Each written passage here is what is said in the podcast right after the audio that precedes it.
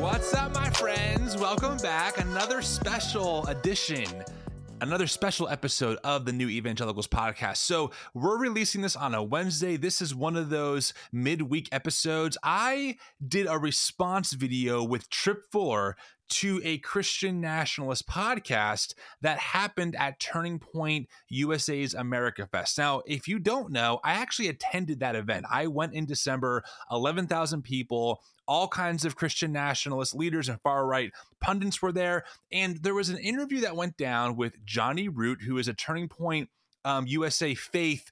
I believe he's on staff with them. He's also a contributor and someone named Virgil Walker, who is one of the main people behind the G3 Ministries, a very conservative, reformed kind of um, organization. And Virgil was on site at America Fest talking about can you be a Democrat and be a Christian? So Tripp and I have been talking over the past few months, and I've been sending him a lot of this stuff because he's not really tapped into the world of Christian nationalism, and it seems like he gets more and more shocked. So what happened was is he reached out to me a few weeks ago. I was like, hey, let's do a response video. Like, let, us have some fun. Let's just do a response video. Do you have any ideas? And I said, Oh, do I have the perfect episode for us to respond to? So we went through this kind of piece by piece. This was a lot of fun. All right. The, the goal, of course, is never to dehumanize, but at the same time, there were moments where we just both had our jaws drop. Like, what do we do with some of the rhetoric that really it, it folds in on itself and you'll hear this kind of as we go through the episode over and over again so this is kind of a fun episode it's a way for us to respond to some stuff that we see in a more long form uh, way. So I hope you really enjoy this podcast. It was so much fun. Hey, feedback would be helpful here because if you guys like this kind of format with me and Tripp, we want to do more of these. But only if it makes sense for you. So if you find this helpful and a little entertaining at the same time, give us some feedback. You can DM me on uh, the New Evangelicals Instagram. You could email me podcast at the new evangelicals.com. You can let Tripp Fuller know on, on his stuff. So let me know what you think. And uh, yeah, I hope you enjoy this episode. So, of course, friends, thank you so much for being here, for listening to the episode, for sharing it. If you want to support the work that we do, um, you can share the episode. That, that's one of the easiest ways, or you can donate. We are a nonprofit organization holding space for thousands of people. All right, without further ado, my friends, here is my response video with Tripp Fuller to a Turning Point Faith podcast episode between Jonny Root and Virgil Walker. Talk to you all later.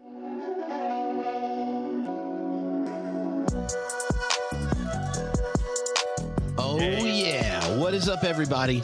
Uh, this is Tripp, and I'm here with Tim from the New Evangelicals. And this is a, uh, a, a podcasting crossover experiment. Um, and and now Tim's going to set this up, but I just want to say, look, uh, I, I I've I've not been anywhere near American evangelicalism for such a long time that I I I thought it had you know stayed the same level of kind of wild from back in the day, you know, when before I could drink. Well, it hasn't. And I didn't know this till I became friends with Tim and the new evangelicals. And then I'll see him say something on Instagram. I'm like, whoa, dude, that's a bit, it's a bit over the top. Uh, and then he's like, no, no, no, I wasn't exaggerating. And I start getting these links. Well, now that we're friends and the internet knows it drives me nuts, they just started showing me these people. I've started having to mute all these people you complain about because they just come up in my feed and then I get angry. And, uh, and and Tim gets my angry text messages about random stuff where I'm like, this is not real. No one pays attention to this. And he's like, yes. So, uh, like, I we were talking about it, and I said, okay, we should try watching uh, podcast that involves this train wreck and see what happens. that was our. I don't know exactly how the idea was formulated, but that's how we got here. Yep. So this is a test. We yep. promise we will have fun. We have no idea if anyone else will, but um, you know, I'm optimistic. You know, Tim. This a, you tell you tell your version of how he got here. This is uh, this is a learning experience watching some podcasts that, and I haven't prepared. Um, hopefully, my years of graduate education and ministry and such will will, will prepare me for whatever theological brilliance is about to take place. I got to be honest. I, I, I am giddy with excitement. I, I must. I, I, I can't hide it. I've been looking forward to this this this attempt to respond to a podcast episode. So yes, the, what you heard from Tripp is accurate. You know, um, I I don't want to I don't want to thank myself too much, but if it wasn't for me, Tripp wouldn't be here, nor would he be aware of of what Christian nationalists are doing in America. So, you know, um, I kind of uh, I'm kind of the conduit. So, no worries, Tripp. You're welcome in, in, ahead of time. But yes, oh, I mean, um, it is true. I mean, I do follow Christian nationalism pretty closely. I, have been watching how how it's been evolving and shifting and really embedding itself in I mean, uh, predominantly white evangelical spaces, but new data just came out from PRRI that, that shows it really is a multi ethnic movement in, in the born again evangelical space. So, um, the podcast that we're going to be responding to um, is I actually was there when it happened.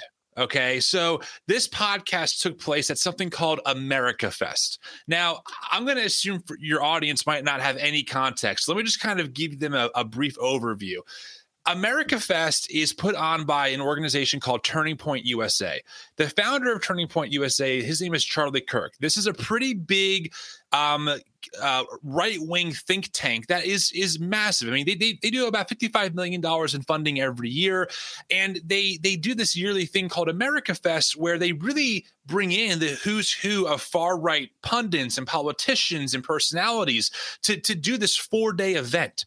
Now, someone who follows me who is kind of kind of has one foot in that door likes some of my content because we critique evangelical spaces who abuse children, and he's really passionate about that. So he said, "Hey, listen, we don't agree on a lot, but I will fly you out to attend this event." And I said, "Hell yes! How could I not say yes to going here to really soak in the culture?"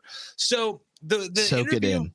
I, I had to. But you I mean, you you you uh you did it with discernment though right? Tons, like, so much. All right, all right. Yeah, just making yeah. sure. If I wanted to make sure if if someone came by and cut you right now, you wouldn't just start bleeding red, white, and blue, and and uh, be like, "Look, I bleed America just like Jesus." Just red, just red Tripp.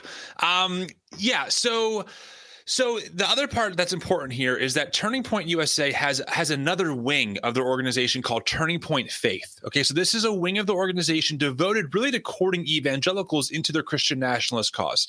So one example of this is Luke Barnett, who's the pastor of Dream City Church. It's a mega church in Arizona, about 25,000 people strong. He's really close to this organization and, ha- and has launched many of these events from their own platform. So, you know, Matt, not Matt Walsh, but Candace Owens might speak there at some point or or even Tucker Carlson will will kind of speak in this church circuit. So what we're going to watch is a podcast interview between someone named Johnny Hunt, who is one of the Turning Point Faith like contributors slash employees. He works for Turning Point USA, and this person named Virgil Walker, who is the executive director of operations for G3 Ministries. G3 Ministries is the conservative aspect of the Southern Baptist Convention. So they would say that someone like Tim Keller is a woke liberal evangelical because Tim Keller is a moderate conservative. Okay. Uh, that's the level of far right theology that we're talking about here. And moderate so conservative Tim yeah, Keller. I don't know. I'm, I'm really trying to thread the needle here. It's probably right? just because he lives in New York. York. They were like, "Can a real Bible believing Christian live in New York City?" And he uses the word justice sometimes. Therefore, he's a woke evangelical, right? So, so Virgil Walker and this whole G3 Ministries, they platform people like John MacArthur. They're really into that far right, almost like Doug Wilson adjacent. For those of you who you know who that is. So, so this is an interview between Johnny Hunt of Turning Point Faith and Virgil Walker of G3, and um, you know the rest is history. Wow, history history. well, look, um, I I want you to know that when Tim and I were talking about doing this, and he's like, "Well, you, you here's some options." I'm like, "No, I'm not listening to these things twice." And we had he had one he wanted to do, and then he was like, "Nope, we got to do this one." So, yep. um, yep. We, we, if you start waving your hand at any point, Tim, I'll pause it. Uh, we're not going to rewind because I don't really feel like experiencing any part of it like twice because we just got to give our authentic responses, you know? Yeah. Um, and yeah, so we'll, we'll see how this goes. You, can I add one thing before? Oh, you can recording? add whatever you. No, we're recording. Like you, I, I meant like before. no, I, I meant like before we start know, re- actually responding. All right. I know, I know, Um. So yes, the, w- one of the reasons why I think this is really important is yes, it obviously will be hilarious. I think it's important to point out the absurdity of this, but more importantly, these institutions and organizations have a lot of uh, power in the evangelical culture that has a lot of political power and a lot of societal power. So even though Christian nationalism and Christian nationalists are not the majority demographic in America, it's about 30% of Americans. They're incredibly well funded and incredibly influential in their adjacent circles. So it is important to recognize what's being said in places that wield a ton of political influence and in, in how they're voting. And so unpacking this stuff, I think, is important. And also, we can have some fun while doing it. Yeah. Yeah. Well, um here we go. Here we go. Um it and this will be the first podcast uh I haven't listened to at double speed in years. So uh that's because I just want to, you know, like take what they're saying really seriously, Tim. Do you want to give the the the YouTube title of this video? Um uh can you be a Christian and vote blue? Well, I mean, like the YouTube channel will say it, like when you pull it up. Oh, okay. I'm going to hit play. and It's Okay. going to pop up on our screen. All right. All right. We- We're also testing this technology. So we'll Yeah. see. Here we go. Here Not we person. go. Hey everybody, we're at America Fest 2022 and I'm with my good friend Virgil Walker. We we just met in person. Yes. Just recently here Yes. and it's been amazing seeing how bold you are Oh, online and I'm geeking out right now that I get to talk to you right now. Thanks, brother. How you I like enjoying it so geeking out on It's been awesome. Tim. The people have been phenomenal. Uh, it's been great to connect with everybody. An eclectic group, right? Everybody's got their own ideas and issues that they're really p- passionate about, but they're all doing it with a, with a, with a real lens toward what does God have to say about these things. Yep. Um, that's been awesome. That's been absolutely Pause. Support God. So what do you think about this political So just so we're clear, this is I want to just make sure I'm very clear. This is Jonny Root, Virgil Walker, and the title on YouTube is the Bibl- Can you be a Christian and vote blue slash be pro-choice? And the thumbnail says a biblical perspective on politics, abortion, CRT, inclusion, and culture. So that's kind of what we're, we're about to dive into the biblical Wow. perspective Tripp, Okay. not any other perspective. Well, uh, I'm to go ahead and just throw out yes is the answer for um for this. right now? Because you got a lot of people they'll be like, Virgil, you went to that Turning Point USA event. Like, Right. how Christian nationalist are you? Right, right, right, right. Well, you know, I, I think that at the end of the day, what we do believe, the way that we, we operate our faith, has to have impact in culture. Yeah. Uh, and, and, and one of the vehicles Yeah. that we've been given in, in, a, in a republic and a democracy is the avenue of, of voting. It's the avenue of talking about these issues. We live in a society where we can talk about issues of faith and, and without fear, at least at least for the most part, right? Yep. At least for right now. Um, and as a result, we should we should we should leverage that. Every believer At least should for be right able now, to say what they believe out in the public square. I think what's beginning to happen is culture, for the most part. When we say culture, biblically speaking, cult, in, in the Bible, when we when we use the word culture, the Scripture uses the world, Yeah. right? And so when we look at what the world has to say and what the world wants us to do, their preference would be for guys like you and me to operate within the four walls of a church. And really, at the end of the day, if, if if COVID or something like that hits, they would rather us operate at home in silence. Mm-hmm. So long as we maintain our faith in those spaces, we're fine, right? But as soon as we get out in the public square and begin not only worshiping God as we should in the local oh. church, but living out that faith in, in, in the public Tim. square, that we begin to see persecution. And You're man, gonna fact check some- this guy or what? Okay, I can one like that culture in the Bible just as the world is stupid. I don't like it. One, the phrase "the world" gets used in a whole host of different ways. I'm assuming he's using it how it gets used in the Gospel of John, right? So, um, but the where the world there is identified with what kills Jesus. Now, Tim, I don't know if you know this, but um, uh, in the Gospel of John, when Jesus is being condemned to death, uh, they're like, Pilate's like, "Hey, Jesus, what is truth?" And he said, "Well, unless you open up the churches, I'm not going to tell you." and uh, and and Pilate's like, "What?" And and see, the gospel writers didn't really write down everything Jesus said, uh, but it, have you seen? Is Jesus ever reported to wear a mask in any of the gospels? No. No. Because he's resisting the world. That's Now, right. it- but see, I do think the it, it's important. Like if you pay attention to Scripture, the the the especially the Gospels, the conflict between Jesus are within like three big groups. You have the conflict with the imperial colonialist power in Rome. You got the conflict with uh, the moneyed elite who abandon their neighbors uh, for cooperation with Roman imperialism. Think tax collectors, this kind uh, kind of group, uh, and and so any any affluent person that doesn't help uh, the poor and allies with the oppressor, negative. And then what's third one? Uh, uh, religious religious religious bigots. Though, like if you thought of like who does Jesus ministry conflict, it's those three. So I'm looking forward to him explaining how, since you know, we're going to stick it to the world, we would identify the world with perverse, like religion, economics, and politics, biblically speaking. And s- they're obviously being biblical. So you know, I'm excited about this. No, I mean, I, I, they're setting it up for a real, a real solid conversation. Yeah, praise the Lord. In culture in the world right now. Obviously, we can go about the LGBTQ issues. We can go to basically you can identify as whatever you want. Right. Uh, but there's other issues that are happening from people that are behind There's the some others. pulpit. Right. Like you have you have pastors that are saying no. Just fighting exploitive I probably want to capitalism. start growing some Oh, no. weed uh, on church property. Oh. And man, is, aren't the men just going to show up, right? I can get this community to show up, and it's- my church is going to explode, Right, Because right. everyone's getting baked on Christ, right? Isn't that insane? Look, Uh, Jehovah I- I- Wana I is a real in ministry Georgia, and the opportunity. you're talking about is Jamal Bryant. Yep. Right, and and he goes on a on a on a podcast and says, "Hey, I, I, I want the people in my church to smell like weed."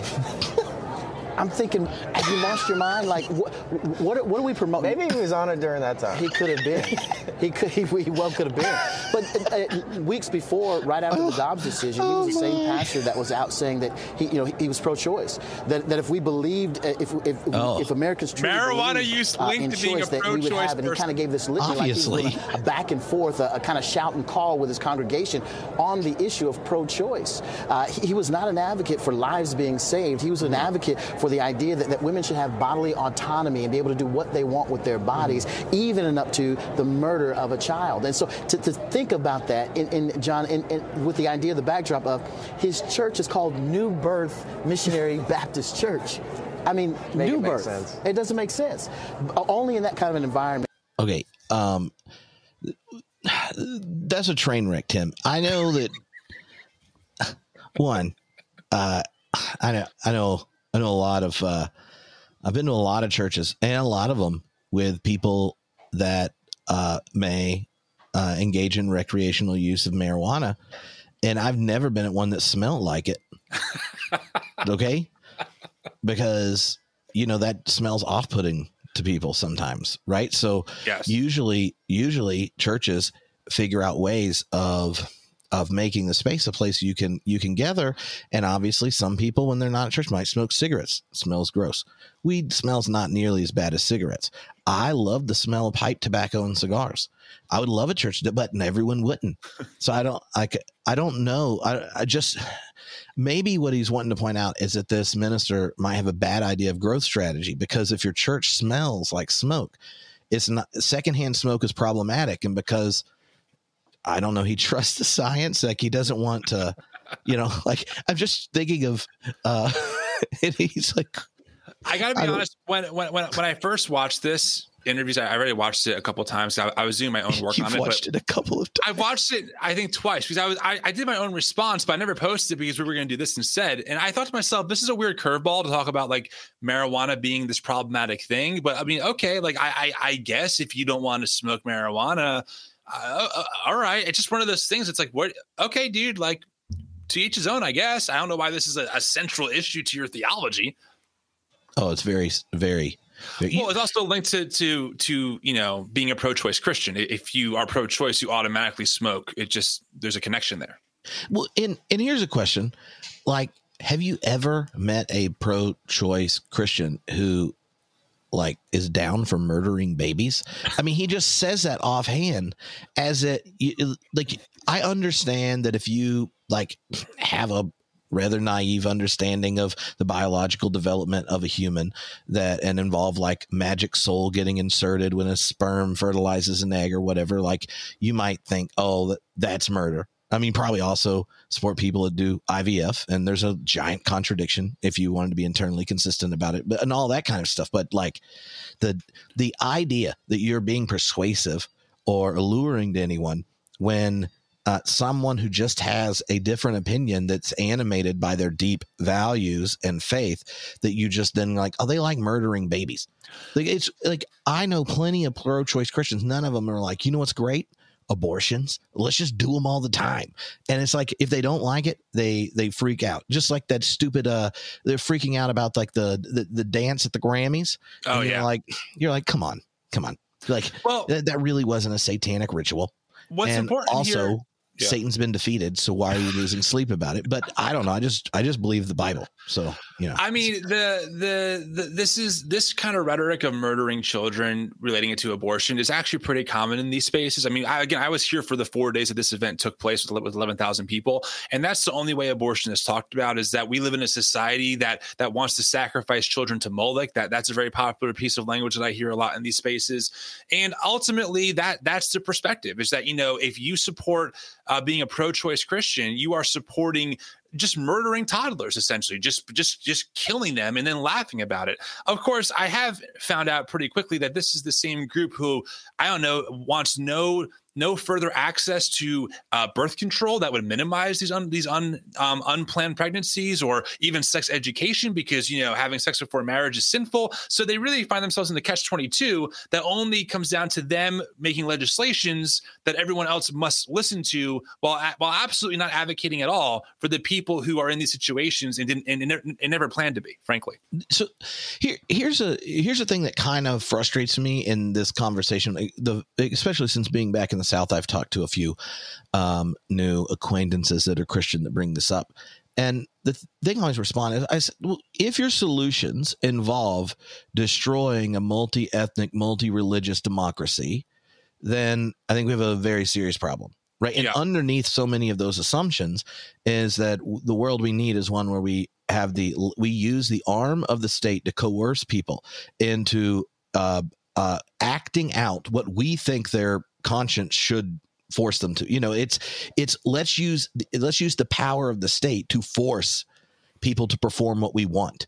And um, I get uh, that there's this uh, ongoing conversation in democracies as to what times we use the force of the state. Uh, but um, when it comes down to an opinion that even uh, the practice of large numbers of your own people don't do, right? Like it, you know it, i remember finding out that i was the only person in my accountability group that actually was a virgin when they got married So yeah. the, there's so much performative contradiction. But when you create a standard of purity and then are going to use social and cultural power to force it, which is what evangelicalism tended to do in the past, but now they want the state power to force it. That's right. right. It's lost cultural privilege. So then what do we do now that we're the minority? Let's right. dominate state power and force people. But what you're cutting people off from is like the actual invitation of discipleship to be formed into the way of Jesus, to cultivate practices and habits of virtue, to think about your life in an honest situation of grace where you and your brokenness can be shared one to another, and then you can be built up and become a more virtuous and life giving person. And in that context, I think it seems rather reasonable unless you want to dramatically change our government system and how power functions to want things uh, abortion to be something like safe legal and rare and for the religious community to be personally invested in time and money for the support of all people uh, that are pregnant and the potential life uh, to make space for uh, uh, children who who were conceived in a context the family couldn't flourish with their well-being. There's so many things you could do that that where you end up having allies across so many different parts of the body of Christ.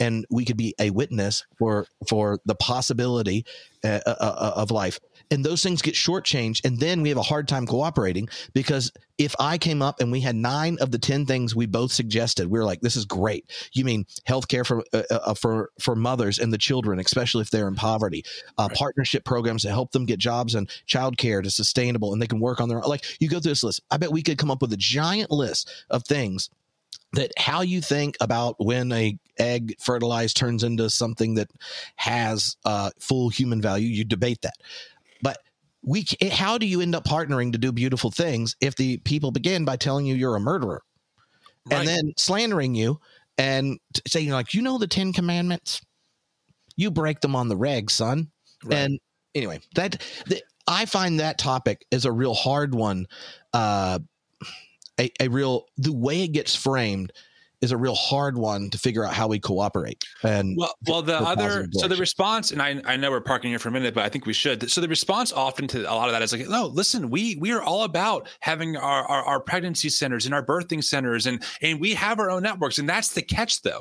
The catch for many evangelicals is that they have their own networks that oftentimes are not even run by actual healthcare professionals, so they only help women who will agree to be part of that particular evangelical culture and framework, and then they use that as a way to deflect from advocating for uh, larger social systems or safety nets to actually catch the rest who maybe would fall outside of that, right? So I, I, everything really comes back to, in my perspective, uh, being in these spaces for so long, is that as long as you're in the this evangelical bubble with these viewpoints, there are resources for you. But if you're someone who doesn't even know who these people are, you have no option because hey, you know, pull yourself up by your own bootstraps. It's America. Just work harder, get yourself out of poverty. Because that that's socialism. If we advocate for those safety nets, as opposed to just charity that we we as the good Christians are going to give you again if you assimilate into our yeah, culture. Yeah, yeah. That's kind of the catch. Yeah. And and I'll just say like not that we don't have to detour this. I'm sure you've talked to someone about this, but like uh uh evangelicals and even fundamentalists were pro-choice until they weren't,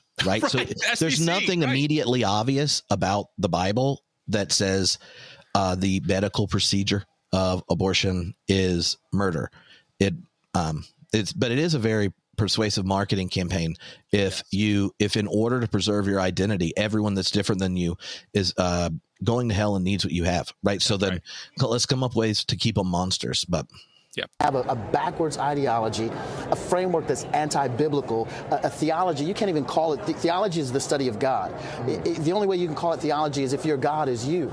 Mm-hmm. Right? I mean, that, that is so backwards in oh, his yeah. thinking and it's anti biblical, but it, it's not, it's it, unfortunately, and, and, and I'll, I'll, share this in a panel conversation that we're going to talk yeah. about today that's what we're seeing in the black church. Mm-hmm. We're seeing more and more of that in black circles. I'm very concerned about that.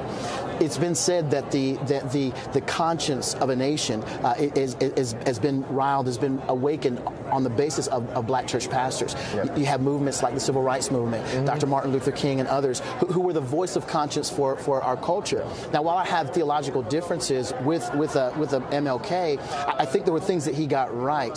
Unfortunately, we're so far afield from where he was, even I'm when glad he got MLK got something right. right. Uh, that we're having pastors say, I, I, need to, you know, I, I, need to, I need to make weed in the back of my church. That's insane, absolutely insane. But that's where we are. Why are pastors just like doing everything? Just to clarify, Martin Luther King Jr. I'm gonna say got a little more right than this tag team. I don't know what's going to happen in the next segment, but he did, uh, and I'm I'm guessing that what he's probably alluding to is that uh, MLK not only right was a part of the civil rights movement, um, and you, you, get voting rights, but also uh, got up at Riverside Church in New York and preached and went public uh, against the Vietnam War, uh, critiquing American militarism, nationalism, and the way uh, the military uh, recruits poor uh, poor citizens, black and white, into doing the wor- dirty work of the one percent. That's right. a very famous sermon. Um, and then MLK um, went directly at capitalism, arguing publicly regularly for things like uh, UBI, right? Um, Yep. And, and and things like uh, basic and these aren't crazy crazy ideas he's baptist like the baptist technically uh like really like we're like the engine of the social gospel movement it's how we got mm. the 40 day work week uh ended child labor laws uh, wow. uh, all these kinds of things during the social gospel movement um, there's a deep connection uh, there in both Black Baptist and in White Baptist uh, circles. Uh, so the it, like that whole like wanting to sidestep thing, I think in part is because uh, you know you used to be able to, and I, and I mean this in a as if it's a negative activity, whitewash King Mm. into being um, oh, let's judge them by the content of their character, right? They just take that line out when the whole speech, the dream speech is, hey, America may, wrote a check and it hasn't been cashed, right? That was the main point of the I have a dream speech. Right. And it's in, in when he was assassinated, the the sermon he had just finished writing was Will America Go to Hell? right. And it wasn't because of uh, drag queen story hour right. it it was because America's deepest commitment is to a perverse form of power that protects its own people, especially the privileged, over against the well-being of the planet. That it dominates uh, uh, through military might rather than self-giving love. That like you start going through what King said. Now I don't know, maybe uh, real biblical Christianity is like, yeah, I know you've heard Jesus say, "Turn the other cheek," but I say unto you, hashtag MAGA, that it's not been working out. So what we need right. is uh is the Trumpster. You know, like so I just say that because that, that little dismissal I think is a growing awareness when people just Google MLK. totally. Be like, Totally. you mean he's a deeply Christian socialist? Right. Yes. Right. He was. It- it- now you it- may not like him, but I personally, as an American, it's my favorite American holiday. I'm like, we like who else gets a day off work?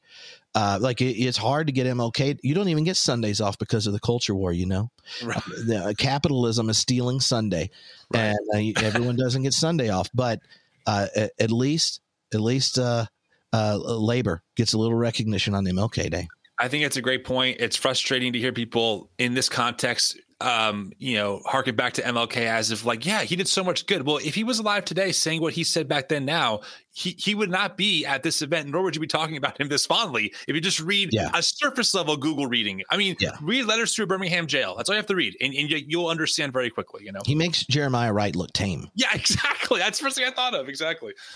They possibly can. They're like, maybe I need to get my church in the metaverse. Maybe I need to start growing weed. Maybe I need to start doing these like worldly Oh, things, or maybe even the way we go about worship. Like, Maybe actually become I a don't to MAGA focus church. Too I don't much know. on like how biblical Right. the lyrics are. Like, we just want to reach people, and then hopefully from there Right. we can give them that biblical foundation. Why is that a bad place to start? Well, it's a bad place to start because it's not where the Bible starts, and it's not our church, right? It's it's Christ's church, uh, and at the end of the day, He ESV died translation for a bride. The table. Uh, we have no right to then determine what how we want to dress up the bride uh, in, in an effort to be seen by, by the culture. Uh, it's it's such a pragmatic approach to everything that, that that's important about Christian faith.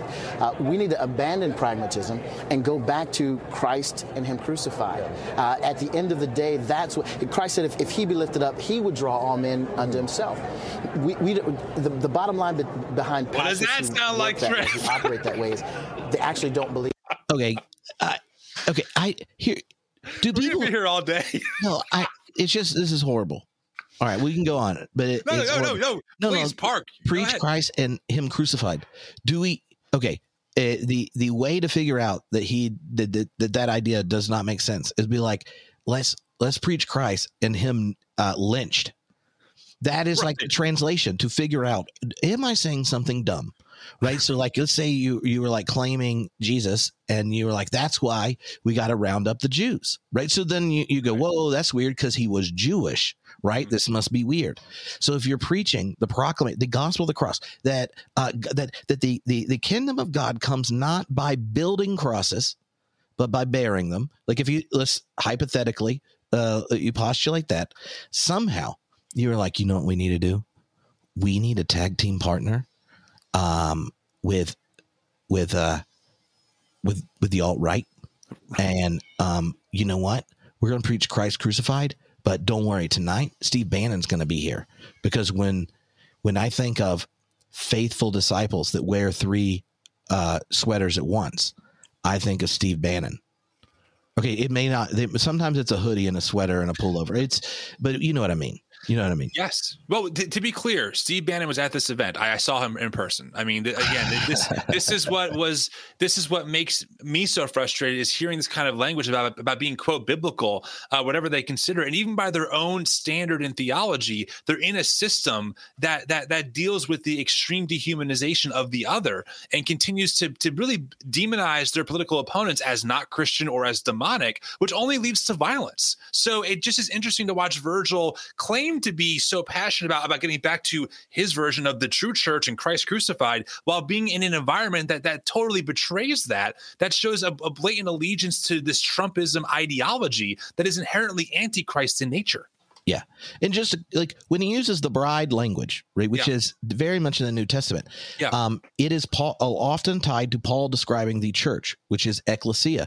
Ecclesia is literally um, the word used to describe the citizenry of the newly uh, conquered army leaves behind, if you're the Roman Empire, to set the people straight after they were conquered. You have the ecclesia, the ruling council of the true citizens of Rome in a conquered area. Now, hypothetically, let's imagine that uh, Jesus wasn't uh, what, what Mr. Virgil there is describing, and and the ecclesias were uh, citizens of a kingdom that came via bearing, not building crosses, uh, that that uh, recognized in the state's murder of Jesus the image of the invisible God. Then you would think, oh, Paul, why? Why are you using the language of an alternative kingdom that's coming in and conquering a territory when um, we obviously know the future of Christianity is crescendo, is when uh, biblical Christians hook up with uh, uh, right wing Americans. Right? You, you're like, well, who wants an what we re- what Rome really needed Right. was this. It- You see how like it's just a kind of contradiction. It's using the language of Scripture Yes. and then going, well, what if we take all the history, context, and setting of the actual people that are there and how the language worked in their time, then we transpose it over here, and we're going to treat as normative Yeah. American values, Right. except for the parts we don't like, and that is the other team. Yep. And anything that's bad that's going on, we're going to be like, oh, it's them. That is like the the the. Now I never know some some of these people when I've talked to them know what they're doing, and some of them don't. Yep. You know, so I'm not trying to say anyone's being disingenuous. If that's the only world you've been in, then it makes perfect sense to you because everyone that's ever talked to you about the Bible um, is just kind of, uh, you know, there's like a whole system of remaining ignorant. But Yes. You know, but but uh, confident and ignorant is unrelated to reality. Yeah. It's just confidence. But anyway, Fair. believe scripture. They actually don't believe the Bible. They don't believe God, and they're not following Him. They're, they- they've determined that you this kingdom that they're building is actually their own, uh, and as a result, they're going to push that agenda forward by whatever means necessary. And if it means growing weed in the back of the church, then they're going to do it. Uh, if, if it means abandoning, uh, uh, you know, what Scripture has to say, or, or a theology around how we worship, or about how we sing to the Lord, they're going to abandon that and, and then begin applying things that appeal to the rest of culture. That that is absolutely Look at where he's formula for- for, podcasting for, from. judgment, I mean, for God's how do you not see it? Uh, and unfortunately, for you want to be like, uh, and even if it means uh, throwing the Constitution in the trash can and packing the Supreme Court with people that lie directly to the people that voted for them, to then remove rights from large numbers of people, even though we're in a democracy and the Right. overwhelming supermajority of them don't want this decision, we're they're going to do it. They're going Right. to look when uh, when uh, when Biden gets into his second term he's going to pack the court and he is only going to allow drag queens as public school teachers. And if you don't believe me, then you don't know the Bible. It is in there. Right. It's in. Jeremiah 17 6, Tim. Come on. It's in No, that's exactly right. Exactly right. I mean, i- i- it's one of those things where I watch and I go, "My goodness, you, you're at an event where Trump Jr. spoke for an hour, chiding the the Democrats, and somehow you're not selling out to your own power structures, but but these people on the other side are. Like, help me understand how how how you see this. I just don't understand. This is the story of the one. As head of maintenance at a concert hall, he knows the show must always go on. That's why he works behind the scenes, ensuring every light is working, the HVAC is humming, and his facility shines. With Grainger's supplies and solutions for every challenge he faces, plus 24 7 customer support, his venue never misses a beat. Call click grainger.com or just stop by. Grainger, for the ones who get it done. Well, for them, apart from repentance, uh, they're going to see the hand of God in those instances, and it won't be good. And then there is those pastors like we talked about that are covering aspects of culture, but not from a biblical perspective at all. They're platforming certain politicians, Right. like we have now Senator uh, elect Raphael Good Warnock, them. and Stacey Abrams. They had people that were provided the pulpit, Right. um, down Oh, no. south, Right. and said, "Hey, Naming black there's Christians that don't agree with them. Call people like Senator Warnock. You're you're basically a David going against the Goliath uh, of the right, I guess. Um, you're a Nehemiah that's building something incredible. You're Moses taking us to the promised land. Right. What do you think about those churches promoting these people that are clearly uh, imagine platformed like on calling, ideas that are antithetical to? Cyrus. I had a front row seat to that being in Georgia.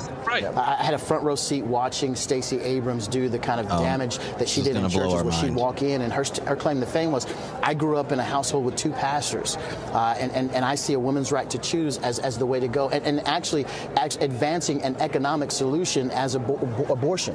Uh, the problems that that that, that plague the, the society and, and, and, and the rest of humanity uh, that are economic, that are financial. The idea that the fix would be to abort your baby. Those were the kinds of messages that she delivered in churches on a Sunday on the platform without fear that, that a lightning bolt would strike her from the sky. Uh, and, and, and, and with, and It with didn't, by the way, just so we're clear. Are you saying that a lightning bolt hadn't struck her? It has are you not. sa- is he wanting us to believe? This is crazy. He wants us to believe that a politician thinks that mothers, if they weren't in systemic poverty without a support system and structure, might choose to be moms. right. Oh, I mean, I can't believe Stacey Abrams would suggest that um, should a human being who is a mother already and pregnant would choose to remain a mother to another child if she could afford to eat, you know, like and and house their kids and and know they're in a safe place. I regardless of what you think of the the the act, it's just one of those moments where you're like, oh, this is one of those times like where where you're like, man, I I don't think I've like how fast have we gotten to being like, man, I just wish I wish Mitt Romney was in charge of your party, you know. I know. Like and and he put a dog on top of his car and drove around. So it's not like and you know, and he's like the forty seven percent of the country that doesn't, you know, there I know. I I thought I was like, wow, we're really peaking out here. But now you're like, he uses No. complete sentences, doesn't want to bear false witness against people, and Right. actually thinks that his faith should support uh, the full. Uh, uh, the full family structure, making it more possible for families to thrive and spend time with their kids, and and um, Well, that that's what's so interesting about so much of this language of you know because again I was here you hear pro family all the time but then you look at the policies and they're actually so anti family you know they refuse to take a look at systemic issues and poverty and the systems that cause it to really talk about okay you know like I- Tripp I remember when you mentioned when you were in Scotland how paid maternity or, or paternity leave is so different. Where you get a whole year you can split it up. You know there's a whole support system that comes around you when you when you give birth saying we know how this works. We know how traumatic and how intense it can be so here, let's help you. But for some reason, that idea is so foreign to someone like Virgil or Jonny or Turning Point, where if you advocate for that, they'll just slap you with the term Marxist or socialist. Yet it's a very pro-family value to set up a system where two parents can function in the world without without, without having to give their kids, you know, over to daycare and spend two thousand bucks a month on that. But if you advocate against that, somehow you're like you're a communist. I mean, it doesn't track at all once you dig in I don't know, three inches below the surface of what they're actually saying. Yeah, I- do think it would be smart for someone in that world to get really aggressive with the earned income tax credit for children, and um, like uh, if if I was advising Trump and wanting to run again, that I would be like, why did the Democrats not renew this? We're going to renew it, and in fact, for every new kid you had, it goes up a hundred dollars because we don't want anyone a hundred dollars a month because we don't want anyone feeling like they don't get to support babies. Because I am the pro cho- pro life president. I uh, twisted and took over the Supreme Court to force my rules in here, and I know I can't force it on every state because it's obviously a state issue, like all of us said until Roe v. Wade was overturned. But I, you know what we can do? We can do. We can give tax credits to billionaires, tax refunds to billionaires, and money to the mommies. Right. And because he loves moms, Right. he Right. loves them bigly. So, but he's gonna he's gonna help the moms so much, it helps their pregnant head spin. See, that's my uh, free election advice. Uh, for- There you go. Like- it's, it's it's not a stretch. It's, not a stretch to say these things and still be very consistent with this so-called pro-life ethic. In the pews who sat there and listened to that garbage and applauded. Oh, they're standing ovations. Absolutely. If anybody's looking at the, those videos, there, there are people that are just like, "Yes, Lord." They're just like, "Man, that's." It just it makes you cringe and also makes you feel terrible for these people. the- their, their Lord is Satan himself. That's the only way to put it. His- his The- hair The one that they're praising as Lord. makes when you're cringe. when you're amplifying a culture of death within inside the four walls of a church, your Lord is Satan himself. And and you my go. call to those organizations, Jesus that, and, and I call them organizations, not churches, uh, are that they would repent from that sinful direction that they're headed, that they would actually have faith in the real Christ who died for their sins, and that they would turn around everything that they're doing because they, they're, they're on their path to hell is where they are. You're Because very you're bold with calling things Your out that are wrong. handed over to Satan. that are basically You're turning the way to hell. Jesus into this postmodern Oh uh, Jesus that's super almost hippie and loving, and then it's like you can platform these people, and we don't want to uh, offend anybody. Oh, wow. How do you go about calling out pastors or other Christians because everyone's going to turn you to Matthew? It's like have that conversation one on one. But what happens when you can't have that DM conversation? You don't have Tim, that. do you feel like How- they how do you don't know how to call people out and demonize them on the internet? Well, Ma- No, Matthew 18 is, is, is, a, is a direction to, to a local church body, right? For, for believers who are in Christ, if, if, if someone is sinning within within that within that situation, mm-hmm. that they go to their brother. These people are not brothers to begin with. Mm. I can start there. Just Second, and, and the reason I can say that is because of what Scripture has to say about about their behavior, about their direction, and the action. First, all of that is is all of what we would call out. It's not on the basis of Virgil's opinion. My thoughts and ideas about these issues are irrelevant. It isn't? What is relevant Not is what Virgil's does opinion. Scripture have to say. And, and then when, when we have someone saying something that, that's antithetical Oh. to everything Scripture teaches, then we have a responsibility, those of us who, who actually advocate the book, have a responsibility to say, this is wrong and here's why. And to call those who are operating in a wrong way All right. Okay. Here's Where do the you thing. wanna start? I, I I I just want to point out one one little thing. All right. Um, there's a, con- a philosophical concept called the master signifier, and what it is is uh, it is a concept that a, a any identity group or a, a tribe goes, oh, we're this, right? So, um, have you met an American that doesn't love freedom? Like we all do. We're like Right. down for freedom. We love liberty, right? Right. Like if you met a Christian that like, like, what Christian like, yeah, I'm not sure about the Bible. Right. Right? And you know, if it's funny, as they regularly complain about the parts of the church that actually read the whole Bible every three years in their worship service, like you do three or four Bible readings every worship service, not like the half of a verse out of a psalm, so a preacher can then preach forty five minutes and it sounds like a Tucker Carlson monologue. Right. So the so like, but the big master signifier, it's a word that functions as a placeholder for actual ideas, arguments, and reflection. And so, w- has he actually explained how any of these ideas are the accurate interpretation of scripture has he said you know um, look there are uh, uh, uh, 12000 professional educators in these texts in america and if you were to sit down with them this is how i would get to this conclusion. They're going to at least understand my argument as a plausible one.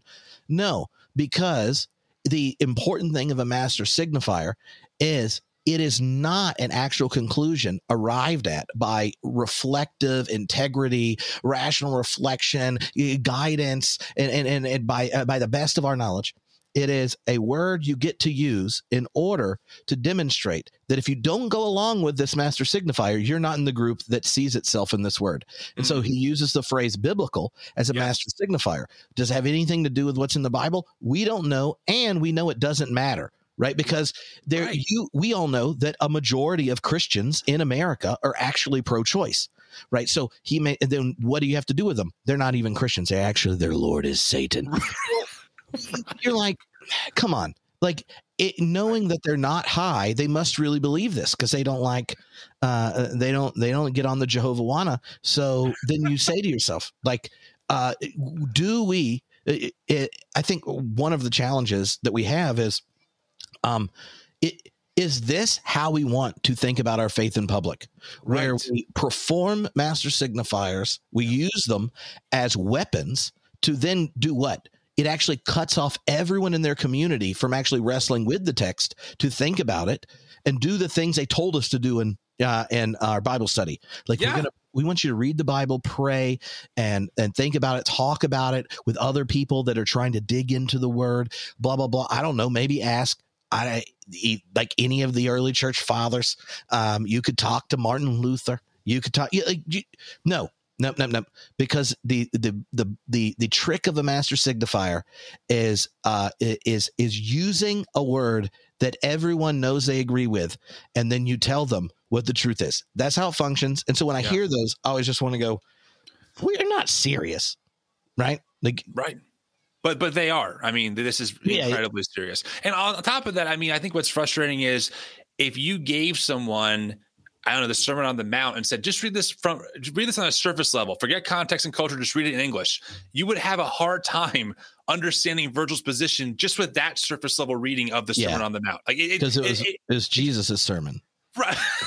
yeah, it just it just kind of falls apart for me ultimately, and it is it's frustrating because it, and I, I think the last part I'll say about this is is the system that these folks operate in is actually really airtight as long as you're inside of it because what Virgil says earlier is hey this is not my opinion hey hey guys guys I'm being objective here I'm just telling you what the Bible clearly says and so don't don't shoot the messenger but in reality he is giving you a very specific opinion through a very specific lens of how he reads the Bible and then claiming this is the only way to be Christian. It is it's incredibly arrogant once you once you understand what he's Yeah. trying to actually say. Yeah, and and he doesn't want you to shoot the messenger. I'm passing on a Mike Pence joke, Tim. I just want you to know that. in a wrong way to repent of that and, and walk uprightly. That's mm-hmm. how you do it. What are you learning from Jesus right now?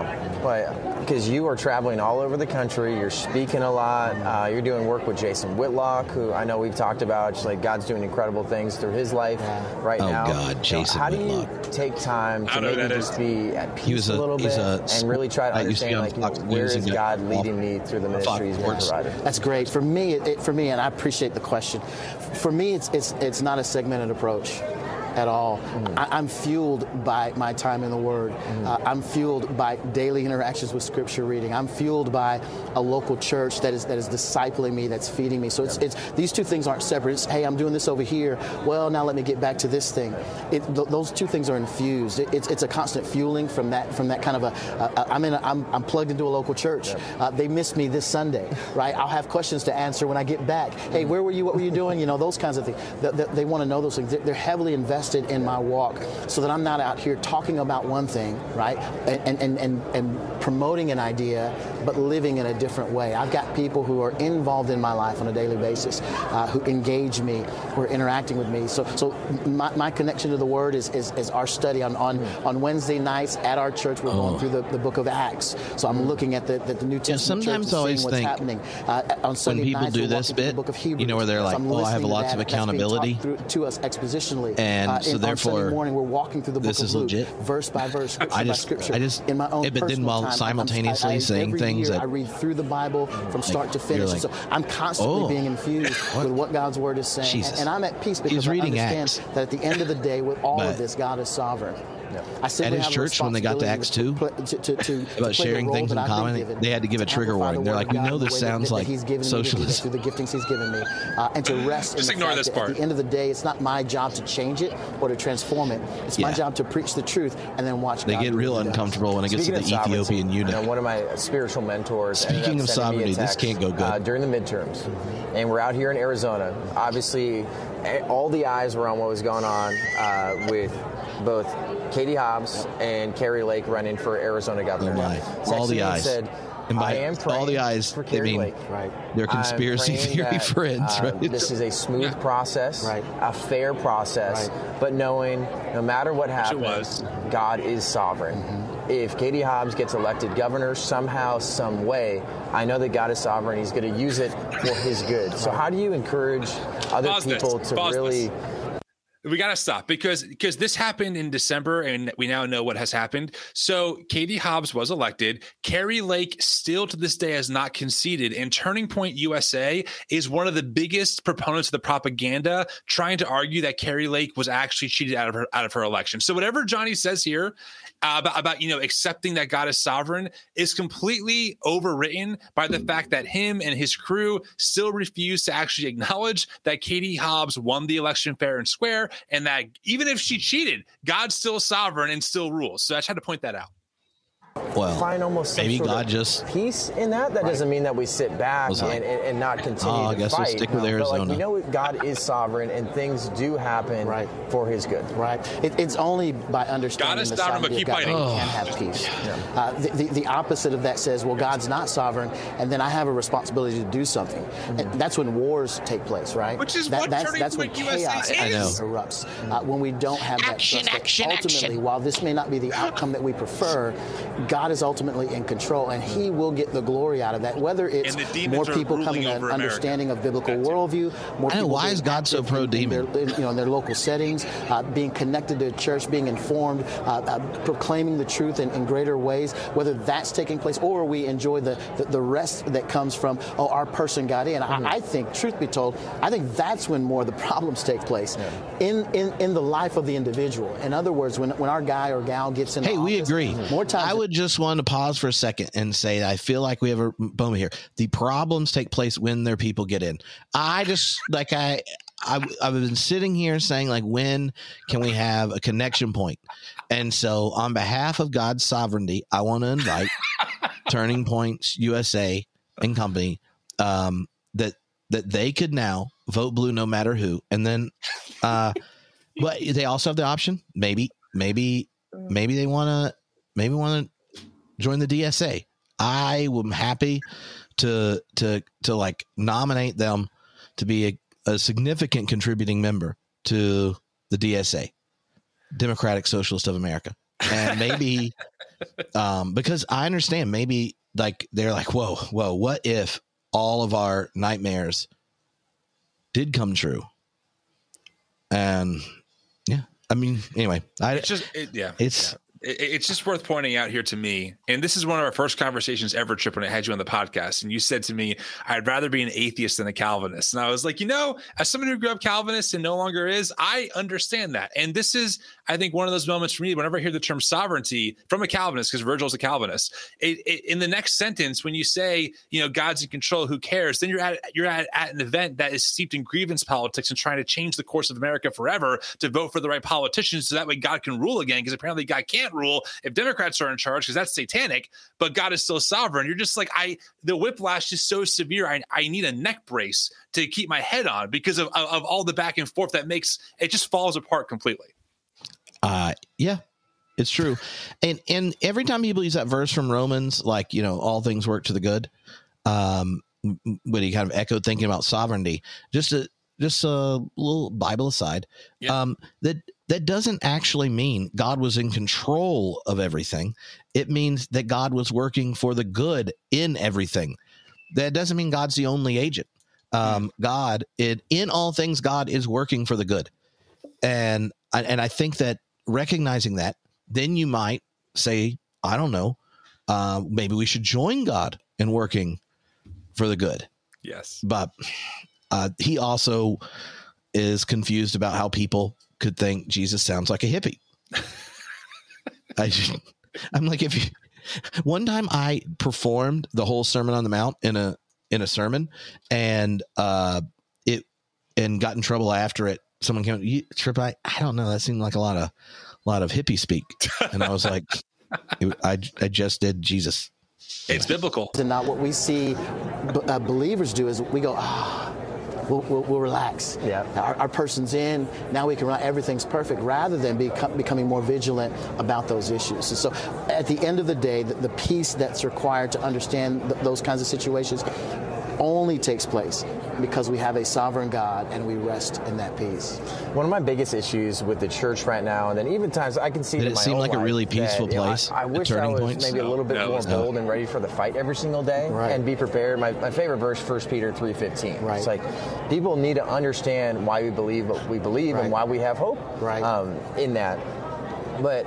How do you have So more MAGA. conversations with people about like, hey, there is a fight every single day. that I you need thought to his be favorite verse for, was gonna be the whore cannot in Babylon. You can't just riding on a dragon, defense. That's 'cause one that of the- was that's, the that's first the issue that I'm so focused Drag Queen on Story Hour. right now is we are so reactionary. I don't know if Whether they've done that sermon about yet, but politically um, with politics in conservative circles, I think we need to be more playing offense with a sense of urgency, and then we know as Christians, that's what More we offense. we can't just be like, oh, More shoot, offense. like where Yeah. does this gender theory come from? Like Right. where did uh, you know the CRT stuff Right. uh, come from? It's like, oh, Oh, I, got, I got to CRT. scramble. How do we prepare ourselves a little bit more so we can start playing offense? well, first we have to reacting, invent it. No. I- Then you ask, I mean, you have to get freaked your, out your about question it. unpacks a multitude of, of, of thoughts. One is I, I I love the scripture you went to, 1 Peter three fifteen and 16, where the, the beginning of it says, "Honor Christ the Lord as holy," and then that we're to always be prepared to give a defense and answer to anyone who asks us for the hope that we have in Christ. Even informs us how to do that with gentleness and respect. Going back to the first part, All right, which pause. is honor gotta Christ the Lord. pause. You just got. I'm sorry. Try, listen, Tripp and audience. You, you have to understand something. I sat for. I did four 16 hour days at this event. Okay, Gentleness and respect, people. Tim. I watched over 80 different right wing pundits take the stage, and I listened to a lot of them. And I, and I also did a lot of laps around the media booths, and I talked to a lot of people, including Johnny. I met Johnny, I shook his hand. Okay, I was there. There was nothing gentle or respectful about any of the way they advocated for their position. Do you know what they did most of the day? Talking about how the demons are taking over America. Trump Jr. requoted how, you know, turning the other cheek is garbage. We have to fight fire with fire. Uh, Allie Stuckey, another right wing pundit, gets on stage saying she will never cave in on, on accepting queer marriage because she stands on the Bible and she will fight like hell to protect it. This is the version of gentleness and and and and respect that they talk about. It all you have to do is watch a Charlie Kirk podcast one time. One, I mean, one more example. I'm sorry, I have to say it. I'm sorry, I'm going to go for it. Candace Owens, who was at this event recently, went on her on her Daily Wire show and said that that that transgender people are demonic and they are all narcissistic jerks who need to not pretty much not exist in America. Is this the level of gentleness and respectfulness that we're talking about? Because Virgil was part of this system that platforms someone like Candace Owens.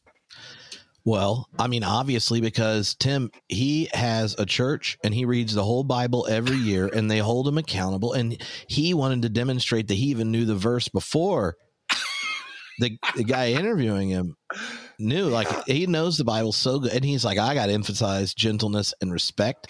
But that's for human beings. And since human beings are biblical and uh, the people that disagree with me aren't, um, like, look, what do you do with someone that worships the Lord Satan?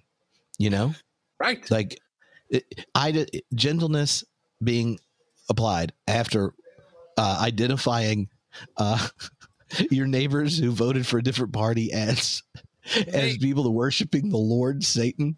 May I No. just, just because I'm not sure if Johnny will listen to this. I doubt it. But if Johnny, if you're listening to this, you, you, I, I need to point out something that is very key here. So you just quoted this this First Peter chapter uh, verse as being your favorite verse about you know giving a respectful and gentle response, whatever. Johnny posted on his Instagram a week ago a series of tweets that he said. I'm going to read them. Trigger warning: they are homophobic. The first one he says that But are they gentle and respectful? Well, you tell me, Tripp. Okay, I'll try to discern this. Yes, yes. get ready. I I, I need your wisdom here. Churches that are LGBTQIA plus affirming and pro-abortion aren't churches; they're cultish community centers. That's number one. Number Not two, gentle. All right. Number two, humans aren't bisexual. You're just a depraved horn dog. Well, maybe some are.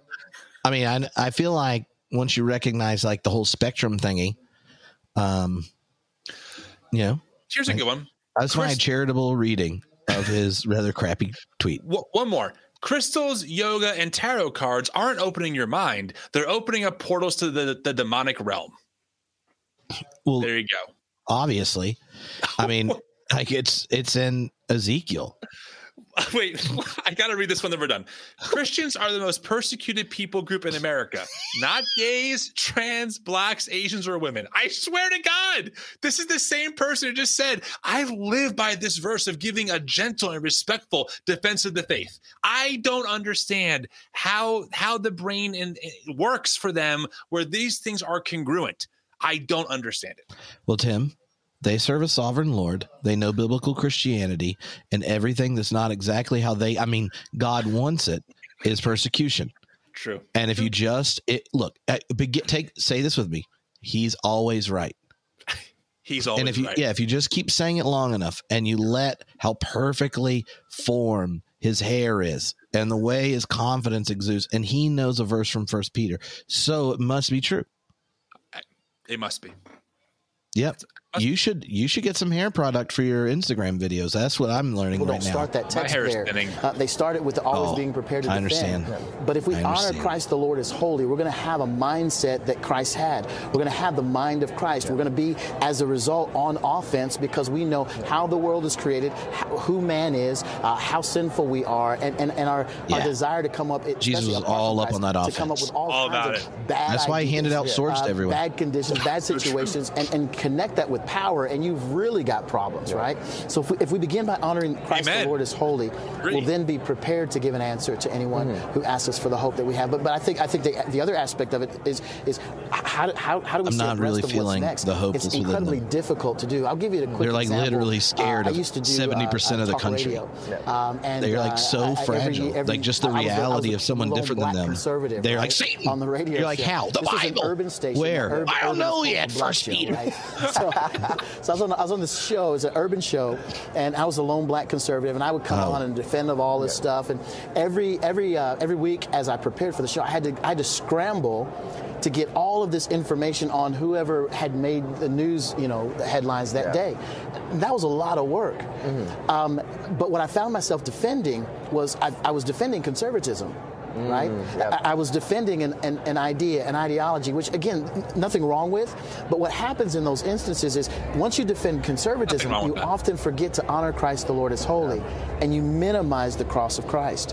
What we've got to do is it's not it's not an either or. Maybe this is performance art. First, what he's doing the at the entire Turning Point gathering by knowing what's is demonstrating that truth with, with, the with the issues of the day. But, I, but for me, when I was on that that that particular radio show, as I backed up and, and learned more about what's in this book and got really clear about the issues related to this book, you could throw anything at me and I would know exactly how to defend it on the basis of what God's God's God's uh, uh, oh. uh, immutable word had to say about the issue. You know, no cross gender is that is that in here? Well, well it, it is, but you've got to understand Scripture to unpack what, what what God's design was for man and for woman, and how we're to operate in specific roles uh, in, in, in, the way that we were made. Uh, we we have to be much more biblically literate than we are, and then we're not ca- caught flat-footed on these issues. And I, both of us were unafraid to like offend people. Right. We're not out there to try to piss people off. Right. But if I say yeah. something like this that I feel like yeah, like way too many conservatives that put conservative. Uh, He's not trying to piss them off. He's just trying to be honest. Christian. It's not I am a conservative Christian. Right. I feel like that is just so flipped upside down. Right. I feel like there's times where people love putting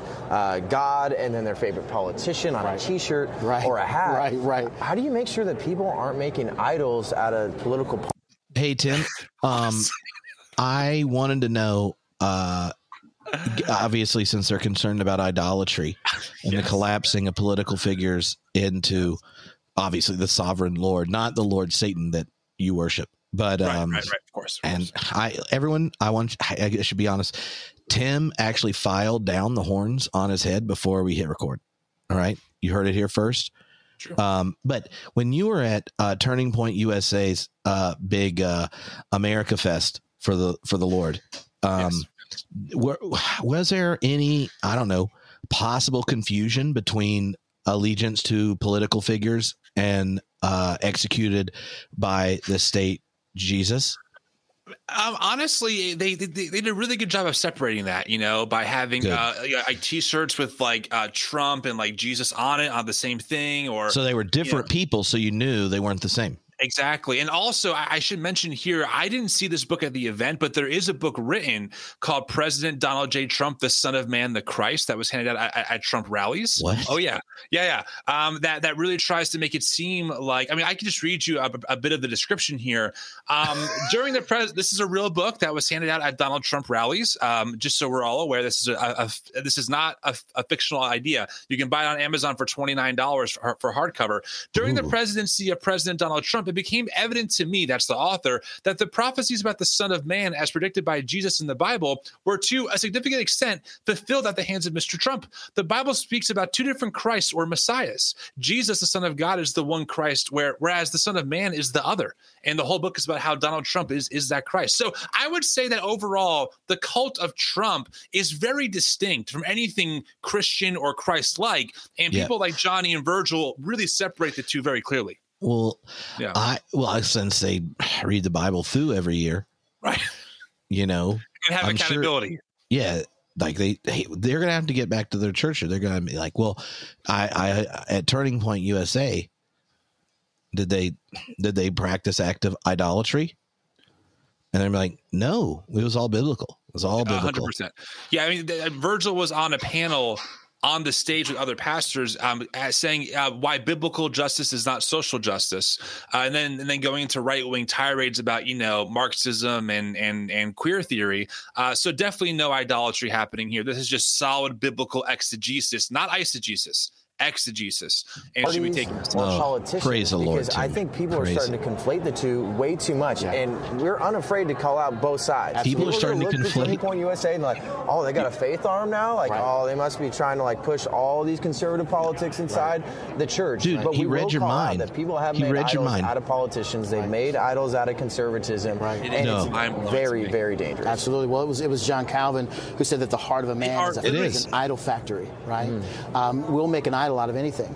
Uh, so it's incredibly important that we slow down, think, and examine everything you said, and, and, and not latch onto something because it, it, it's it's red, or, or not be against everything because it's blue, but really from a biblical worldview, examine what the issues are, right? I, I, I would argue today, in, in our day and time, there's very little of, of anything that you can look at that, that that's blue or democratic and say that that's that's connected to something biblical or godly because everything they stand for is antithetical to that. But I also believe that there are there are there are Do you hear this? He's just trying to be honest. There's nothing they stand for, like, you know, I, it's just it's just Well, how it is, Tim. Uh, a sentence ago, it was. I hey, sometimes we- get confused about clinging to the red because right. I, I, I'm like, well, which one? Like, are we talking the Republicans or the socialists? Because it's just very frustrating to hear him say in the same breath that we can't just cling to something because it's red or blue or or or deny it because it's blue then literally one sentence later say hey there's pretty much nothing you can be a part of that's blue and be a christian i mean that's that it's okay i what it's just it sounds like double speak to me it's it's very frustrating to recognize I would like to endorse your interpretation of said doublespeak. It is. uh This is what it sounds like to me too. Are, are those who carry the R that, that that that are doing the exact same kind of thing. They're capitulating on important issues. And to the and to the point you raised, we have to be willing, regardless of the situation, to say that's wrong and here's why. Uh, and, and when I do that, I'm gonna be I'm gonna be the one to point to Scripture as a result. Yeah. Yeah. Quick fire question. Sure. Right now. Okay. Can Yeah. you be pro-choice and Oh. pastoring? No, there's no such thing. Yes. Can you support BLM and be a Christian, the uh, organization? There's no way you can do that. Yes. No way, you Tripp. Make an idol out of conservatism and be a Christian. You, you, you, you cannot rightly you can you can make an idol out of it. I know plenty but that you do. should not, and that would be sinful and wrong, and and, and as a result, that Yep. should not be the would way be that Christians sinful. operate. Another one. And wrong. Final one here. Can you vote blue and be a Christian? I, I don't believe you can anymore. I, I really don't. Yeah. Uh, someone, I, am willing to be proven wrong on this, Oh. but I don't believe you can I- anymore. I- I, really don't. In fact, it's difficult even to Well- even to pull the level for some art, pull the lever for some. Hey, he's R's. open to Yeah. being We've got to ask some questions. We've got to look at what what Scripture has to say. right. But at the at Do you think uh, he's about to demonstrate his concern about the lack of moral fiber in so many Republican candidates? Because he's like, we can't vote for all of them. Oh, um, I mean, He's he's about to call out Marjorie Taylor Greene. I think he's. Gonna, I think he's going to call out Herschel Walker coming up here in a minute. Okay. You know, for Praise At the things end of the day, I think it's incredibly important Well- that people are informed about what they're the decisions that they're making. And the only way to be informed about, about those things are opening up God's Word, examining what the Word of God says, and, and being informed as you go into the pulpit. Who should people look to right now for guidance on what's going on in culture or being more equipped in uh, the word and how to fight back against uh, these ideologies, these theories that are not just flooding into culture, schools, institutions, companies, but the church? Yeah, I mean, there, as as I've been here today, there are a number of I'm meeting more and more people that you should be connecting with. But I'm, I'm gonna I'm gonna I'm gonna put my, my stuff on the pedestal, right? I'm gonna I'm gonna, I'm gonna use G3 Ministries, Yeah. uh, Gospel Good. Grace and Glory. Go to g3min.org. We're, we're, we're dealing with all kinds of issues related to theology and culture, uh, as well as the Just Thinking podcast. Uh, what Darrell and I do in that space, we're, we're examining everything through the lens of a biblical worldview. Yeah. So those are two that I know of that I work with that I Oh. can inform others. There, there are a number of other organizations. I, I need to point something out here that your audience might not know. So Virgil is very connected to, to working with Darrell, who also is very connected to John MacArthur. And John MacArthur last year had three different detailed stories come out about his organization for hiring three men over the past 30 years uh, who end up molesting children, two of which were pastors on staff. And John MacArthur and his team really covered it up, uh, including uh, one of the men, is his name is John Gray, is currently still in prison. And there are letters that were discovered of John MacArthur hinting to John Gray that he was maybe wrongfully convicted. And they also ended up kicking his wife out of the church under church discipline because she wouldn't reconcile uh, back to her husband, who was at the time it wasn't known that he was sexually abusing them, but he was he was like physically uh, uh, abusing them. So I, I, you know, I, I do say I, I, I I really. Um, have a very difficult time, you know, hearing someone like Virgil just claim again not to be standing on his own objective or his, his own perspective or opinion, but just standing on the clear teachings of God's word that he reads through every year, and somehow missing uh, the fact that you know, um, I don't know, um, if you cause one of these little ones to stumble, throw you in the river with the millstone around your neck, or this whole ethic of accountability or repentance for church leaders. So, uh, you know, forgive me, Virgil and company, if I just have a hard time taking the claims that you make uh, seriously because you can't even get your own house in order. Well, Tim, when things like that happen, you say to yourself, well, one, we know God's sovereign. So, well, God was sovereign. And then two, how did the LGBTQ community cause this? right, right, right, Right. Yeah, how- Now, how they don't- complicit here? Yeah, You're like, I don't know how. I don't know Right. how. right. But um Yep. yeah. That are a connected with us, whether it's uh, Grace Community Church and GTY and, the, and the ministry of Dr. John MacArthur or others. But those would be some some places to, to, to start. There we go, hear buddy. so much about division John right MacArthur. now, and there's obviously there's racial division, uh, there's class division, there's basically When- manufactured. when I just started the uh, podcast, division right now, but we see this um, maybe you know, in those little early emergent church days, I, within uh, the church, and I think to when John we get MacArthur, into and basically theology. he Right. told Uh, me I I, know was that IMC Satan's that poop Reform slide. something we, we Yeah. talked about, and it's so interesting about how like, hey, I, got I a invited him to the view emerging here, church cohort, but and we he's are on the same mission. Right. We believe that You're we're leading saved by grace through faith, Satan's in Christ poop alone. slide. Right. Uh, but we got these little differences here. Yeah. How do we make sure that we can not let those little Right. theological differences divide us? Yeah, that's a great question you raise, and, and the reality is we're Uh, seeing well- that a lot. well, lot. it's a great right? question. We're- What we're do is we just don't do theology. uh, and get smaller and smaller as a The result. trick is uh, land pretending on we've issues done it. Of, of maybe maybe And secondary or tertiary issues uh, insist that, on that agreement. people begin to maximize and say these are the most important ones. Then we have to guard against that. Uh, we have to guard against the idea that that, that, that, that our four no more are all that matters theologically, uh, or, or we'll, we'll end up we'll end up being insignificant uh, just just from a standpoint of size, scope, and ability to have impact, um, I'm with you. I, I want to partner with as many of those as I can. I think I think the, the, the bottom line is what do we believe? Uh, are, are we truly a, a biblical about the gospel? Mm. Do we believe that we're saved by grace through faith in Christ according I'm just glad to God's glory? They're like, what alone? can you partner definitely across difference I know you for? do as well. Right. Um, I think that, MAGA. that's a starting point. Right. We can talk about where the differences are, but we need to do so in a way that says, yes, I'm different and distinct, but we have the same mission of advancing Yep. the kingdom of God for His glory. Because Uh, you and as don't- a result, we're going to partner you- in the your areas Lord where we isn't can. Satan. Uh, for example, our, our, uh, I'm- I'm Baptist. How do you know Uh, their Lord is Satan or brothers not? who- I, I know you're friends. Some, some of Do you they vote with, blue? and I'm friends Exactly. with as well. Uh, we probably won't. We probably won't worship at the same church together. Mm-hmm. Right? Different beliefs there. But man, there's every other way that we can partner because we have Well, similar missions. until they get to focus. America And those are brothers that, Then- I, that I love dearly. Right. Uh, they, they, they was. I would hope they'd say the same about me. Mm-hmm. Um, and, and we partner where we can. And uh, you know, I, I, you know, without without naming names, but I, I, just, I just would say that you know, I, I, I love those guys, and there are ways that we can that we can partner together that make sense.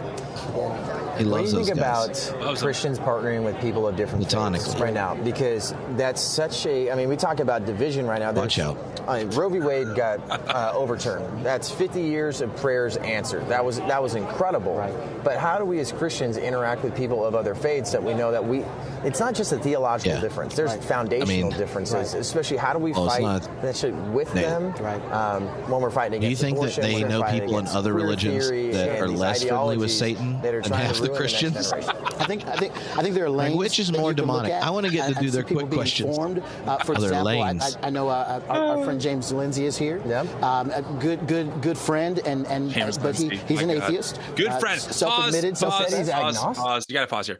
You know, if you go to James James Lindsay's Twitter feed, Who's uh, James Lindsay? Oh, sorry. He is um, an atheist in this uh, far right community uh, who Okay. has his doctorate in mathematics, but is treated as like an expert on Marxism and on um, and on I'm not kidding and on gender theory and stuff. Oh. James Lindsay got assimilated very quickly by people like Voddie Baucham, who wrote about him in his book Fault Lines. He's another one of like Virgil's kind of networks people, and it was very interesting watching um, a group of people who taught taught me as a child that you know atheists are morally depraved and can do no good and stay away from them. Now start platforming one who would speak the same political ideology. So so that's who James Lindsay is. He was at this event. I actually shook his hand incognito. I felt so good about that. But if you go to his Twitter, you will see tweets that will make any any John MacArthur type person blush if it was a Christian saying it. But because it's James, he gets a pass. Except for James Lindsay now is actually starting to go after these Christian nationalists who want to really remake America in their own image,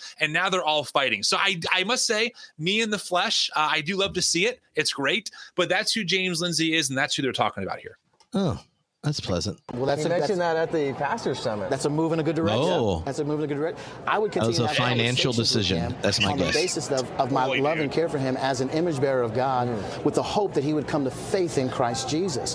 But I also recognize, Well, I feel uh, like as it he pertains to the irregularly issues of tends social justice, with compassion uh, and tenderness theory, to uh, image he's an bearers of. God. And and we can. Uh, I bet that's what based most of you know, his based upon opponents the, think. The, the, the sovereign God and His grace, um, we can gain uh, information from Him, while we probably would not fellowship Yeah. with Him. Right? Uh, we, we're not going to be in the in the same spaces. I'm, I'm probably not going to bring Him into my church setting. When you say that, Because of- atheists have no of that- idea what you're talking about. belongs at this Now, point. we can hang out, we can be attend our- friends, our- we just church. can't Uh, but- fellowship. but, from a standpoint And of they're putting him like, on a huh?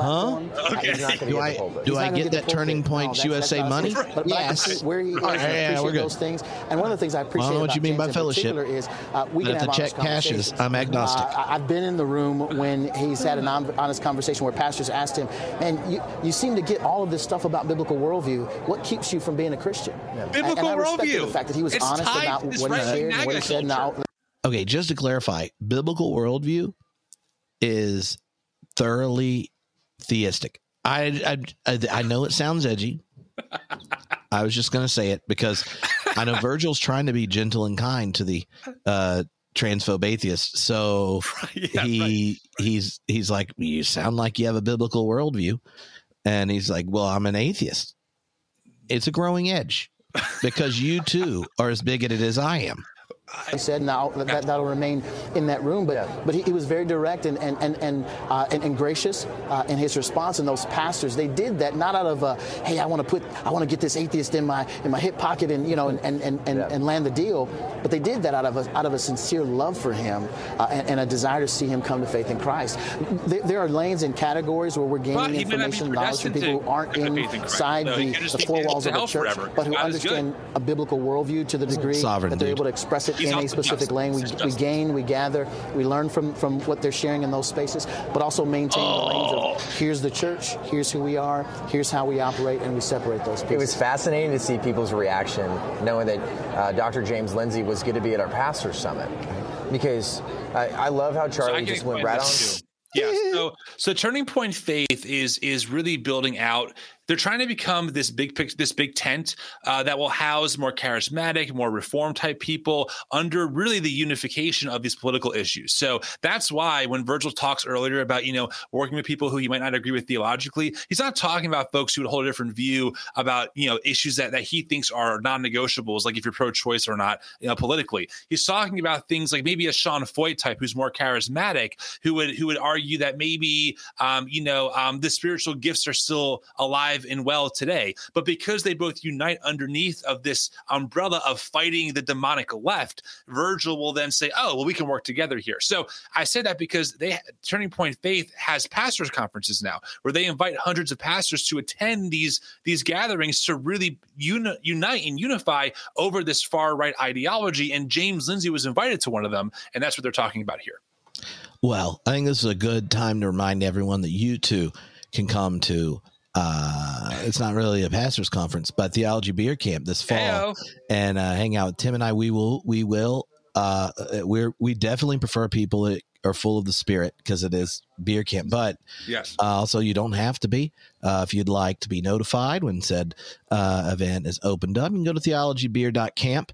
Um, we will. Well, I I just want Virgil to know that um, I'm more than welcome to have him come and and actually talk about the Bible, like what's in it, what's in it, like what's like in the Bible, not just about being biblical.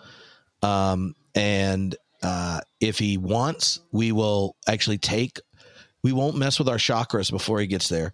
We'll take all the essential oils and tarot cards out of the sanctuary, and we'll make sure no one's wearing Yes. um, red, red, and yeah, the, yeah, yeah. yeah. I was just, And I just wanted to give the invitation. And we will. T-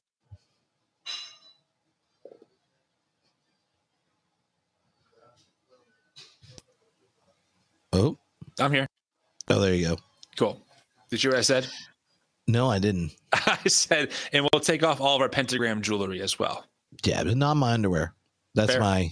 I don't. I don't want him. I, I mean, he's not going to check. He's not going to check. But if I you, don't judge. yeah, yeah, and honestly, they usually just have unicorns and stuff on it. So it's On stage, like, we believe in the Nicene Creed, we believe in the inerrancy of Scripture, we believe that Christ is He King loves- and He's our Lord. Uh, all, these other little theological Oh, differences, like figure it out yourself. But we are going to bring some people together, and there were some people that said, I don't even want to go to this thing Right. because James Lindsay's going to be there. right. But if you were actually there, and it seems like there's places like you're not going to give them the pulpit, Right. but there is ways that we can meet together as believers and be like, hey, this guy is the foremost scholar in CRT. Sure. CRT is not something just got in the church the last a couple years just because the mathematics pandemic hit and George or Clooney no died. Like, this is stuff that's been in your church theory. for about a decade or more. Right. And like it's Uh. not Kimberly just Crenshaw. seeped into the church. Beverly It's flooding. White and ass people are teaching Lindsay. from this this worldview of CRT social justice. specialist. So someone like James Or Lindsay, I think scholar. people would change people's minds Sure. a, a little bit. Yeah. It's like I would. we, pr- I- we prayed for him too, yeah, which I think is which is good. I, I think I, if, if I if, if it, no Oh. one called me to ask me my opinion They on gave that, money to but the if I were- atheist. if, I were in y'all's shoes, I probably would have taken the pastor summit piece off of it. Yeah. I, I probably Okay. would have said, okay, because if it's a pastor summit, Standards. it, it, it communicates something specific. Integrity. Uh, and, and I think that that communication Biblical probably got worldview. convoluted in the minds of those who heard it and they had a reaction to it. I probably would have taken that title off of it. Maybe Good invited he's suggesting that because and- he knows in a how similar big of a big uh, of a but collection of at it and sheep said, they okay, have. I'm- I'm He's like, we can't have the atheist who's also a transphobe at the communicates pastors' conference specific. because all so of our that- but people again, are so nobody called me to blind and go along with I- I whatever think- we say. They might there were ways to- accidentally to be like, but this atheist has a biblical that- that James worldview, so could I be a uh, biblical in a way atheist? That, that, that isn't confusing to other people. And, And something that if we're talking about, I um, mean, I know Christian not atheists. like uh, uniting the people of different they don't have biblical worldviews. Using bits and pieces of what's going on uh, with culture, what's going on in worldview, what's going on with uh, people that are scholars in certain fields. I loved how Voddie broke it down Yeah. in fault lines, saying like there's some books that I'm going to read that aren't technically Christian books, Uh-oh. but they can break down Yeah. specific topics, whether it's But psychological you have to use uh, Bible verse uh, bookmarks. That's experimental, I don't know if uh, you've scholarly articles New that are out Evangelicals there. this. It's going to be an interesting perspective I have a whole bunch the world, what's going on of with social Bible verse justice. bookmarks. How do we make sure that we Oddly enough, all from First Peter. use those as additions to what we have in the Word? I slide 'em in uh, when I read to Mark's. make sure that it can almost. Um, even just get caught up in the like, it's not going to illuminate the Don't word. forget, God's going to illuminate the word for us. But how do we use those things needs, not just as an need addition? extra books Right, for I, I, I think I think we do it alongside. I think one script, scripture is, is definitely the, the, the primary source from which all truth we, we, we gather. Um, that's in one category, but. The, the, the Bible's not going to tell The, me how uh, to do uh, the how, to- how to background do a, noise, uh, you know, a woman I a woman's pregnant having a baby. one of my It's not gonna- kids it's not going to give you surgery, in the right? It's not room, gonna, you so know, there, there are places just- and spaces where we're going to have to go to I was get like, oh, no, no, it's uh, just a and, and an Christo-fascist. about about how Walking things function that are part of the world. Um, we're going to have to. We've done that, and so so to, to, to understand the place and the role, kind of like what I said with the, with the individuals, understand the place and the role that they function uh, uh, un- under God's category of, of, of j- just a generalized grace that, that He provides. Um, we can understand that, know that that, that common grace that, that God gives us, that we can understand ideas, thoughts. Surgery. uh, One of the things I really love about them is the way they demonstrate place, that common understand all of grace that comes towards from people they God. disagree and with. then, then Yeah. the Bible, By which calling is them baby God's killers revelation of Satanists. Himself to you and I, I am. uh, so that we can come to a knowledge I of our mean, need humans- for Him, our need humans, for uh, for repentance, for p- placing our faith in, in Christ Jesus. Not the We can talk about a lot of the sovereignty. Wrong no- in the world. We can have a lot of doom and gloom. No you Uh, we can't. can have a lot of reactionary videos and stuff that just takes off on social media. But Literally what their what's entire a platform is few based things on. that church Okay. is Now, doing we can really do what well we right do. now? Yeah, because yeah. there's evil some- that is penetrating the church Oh. and, and minds and souls right Coming. now. But we know even the Barna Group put together um, some great research. It said like 70%, just about 70% of charitable giving was from Christians. Right. What are some other good things the church is doing? Well, I, what what I'm witnessing in the places where, where I'm I'm going, I'm I'm watching people a become informed. Um, and what they're after now, more than anything, is they're, they're Just after clarify, truth. in that Um, and 70%, you know this example well, the definitely one where, counted where all of Dr. us John Christians MacArthur who took, took the stand that he did about, Satan. about not capitulating to, to So what the governor of the state actually of California said about his church being closed. confess Jesus Uh, he took Lord that stand, and what, what resulted out of that were people from everywhere saying, "Oh, uh, there's light." They there." don't. So I don't. They're I don't know how that data works stand. out.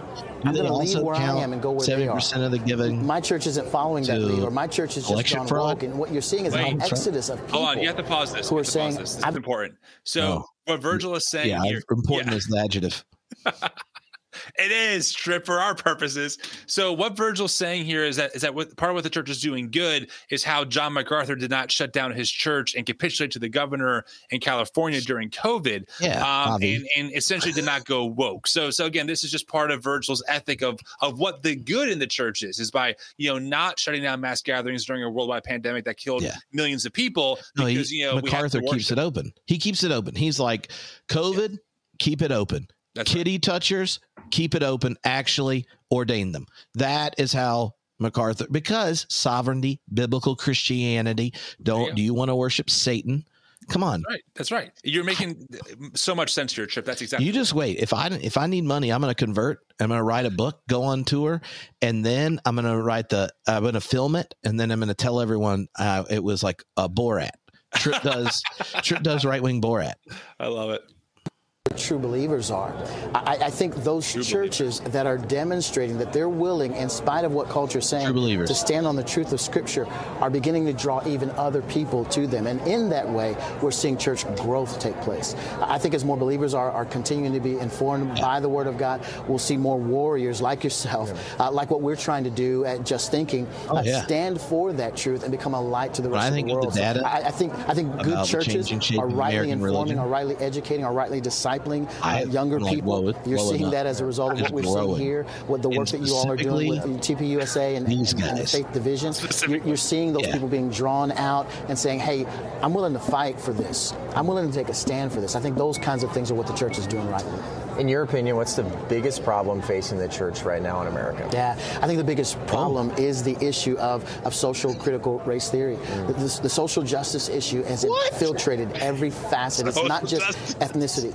Uh, it's gender, um, it's sexuality, it's everything. And, and, when one and when one dies down, when, when, a George Floyd is, is kind of has, has kind of lost the, the news cycle, some other aspect of, of transhumanism picks up. Uh, it, once that dies down, some other issue of, Steve of, Bannon does his bit about transhumanism. Up. So it's, it's, a, it's, an it's an endless, endless cycle of, of kind of ongoing nonsense that I mean, we're experiencing. Uh, the, the, Oh, Steve Bannon does this whole transhumanism thing, and uh, well, he takes like uh, the the tech futurist types uh, transhumanism and then connects it to the global cabal and uh, Davos and stuff. And so there, the uh, he connects the dots between everything they fear. Um, look, I had a certain family member during lockdown mention Steve Bannon, and I might have listened to his podcast for about three months and got like I could not believe how many people listen to that podcast. A lot. And it is crazy. Like it is straight up crazy. And I like before January 6th, I was talking with um the uh, Diana uh, Diana Butler Bass and I and I'm uh we were on this call, like me, her, and Brian, and we were working on something in the future. And I'm like, I think junk's gonna get crazy tomorrow. They're like, Yeah, I mean it could be weird or. I'm like, no, no, no. I was like, Do y'all listen to Steve Bannon? and I like sending her a clip of him, and you know, and he's basically like, "You better be there. Junk's going to get real." Totally. And uh, um, you know, I it is it it like when you listen to Steve Bannon enough, which I, mean, I don't, I just I I check in every once in a while, you know, just yeah. to see where you know what that Facebook right. post came on? from. Right. Yeah. Exactly. But like you, you realize that part of what he's doing is giving a big picture where a group of people who feel deeply resentful about the changing nature of the world and deeply fearful can ultimately become its hero by demonizing and destroying everything that makes you uncomfortable. And then somehow that's related to Jesus. But right. but like when you see that big picture, then all these little things when people pick it up, you're like, ooh, ooh. And um, I just, you know, I oh, I think some of those families of evangelicalism uh, when you look at the generations, it helps the whole thing make sense. Where you're like Billy Graham, you're like, yeah, he thought maybe God was going to take out uh, New Orleans because it was full of gays. Right. And uh, did some uh, said lots of anti-Semitic things on when talking to President Nixon and, and so, but you know, like, um, but he had standards. You know, he only was really horrible uh, in the closet on a few issues later in life. He kind of regretted some of it. And then he had a son named Franklin.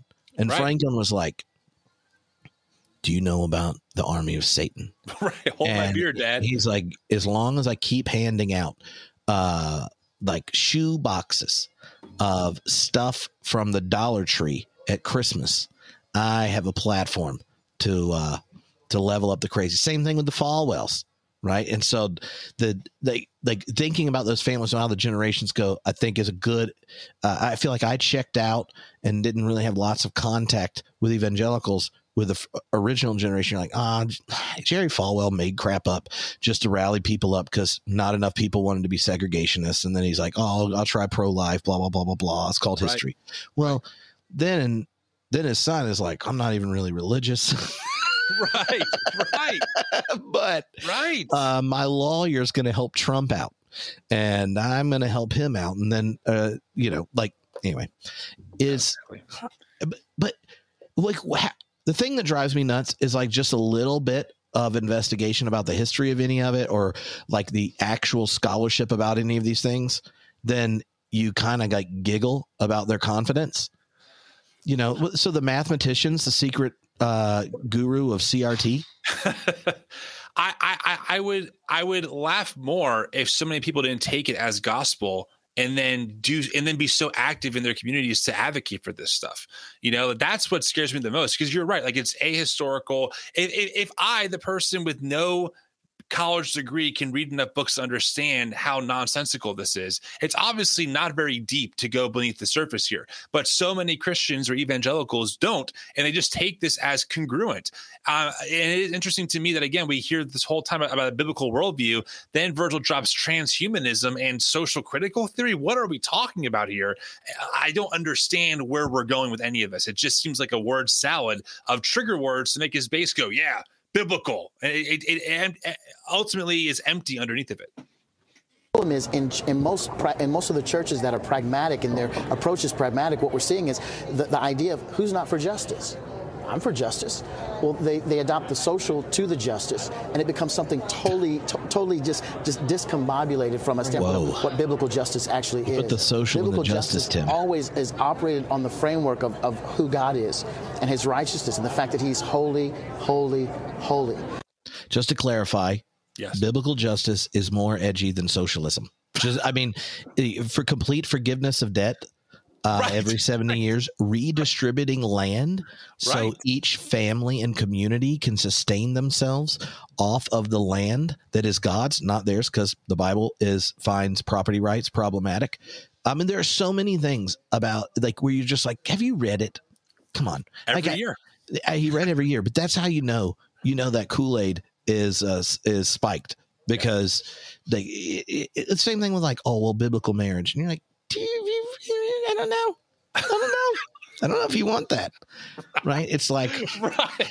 It, it, and it's because they act like it, it part of the problem, I think, is yeah. there's a different, like, you could have a real argument for wanting conservative family values and things. It's just when you ask people to, like, could you be dumb with me and pretend that's what's in the Bible?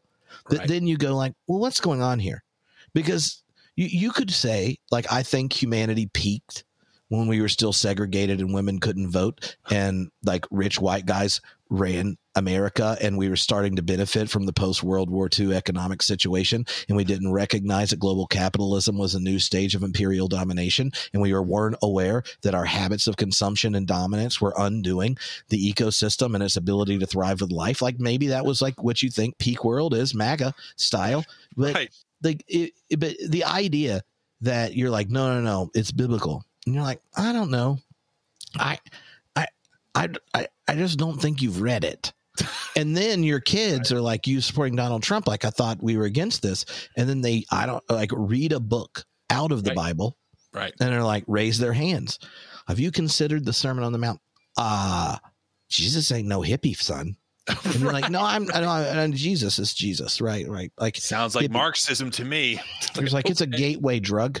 It's a gateway right. drug. Right to right uh, it's a slippery slope into relativism. Well, I think what I think what what proves what you're saying is that when Donald Trump Jr. at last year's America Fest said, "I know, I know, Jesus says turn the other cheek, but that hasn't worked, and we, and we have to change up our strategy," and people applauded it. You're like, okay, there. I mean, there's your smoking gun of like, it's not about yeah. this quote unquote biblical ethic that you say it, you're standing on. It's really about about reimagining um, the, even the definition of biblical to, yeah. to really fit MAGA.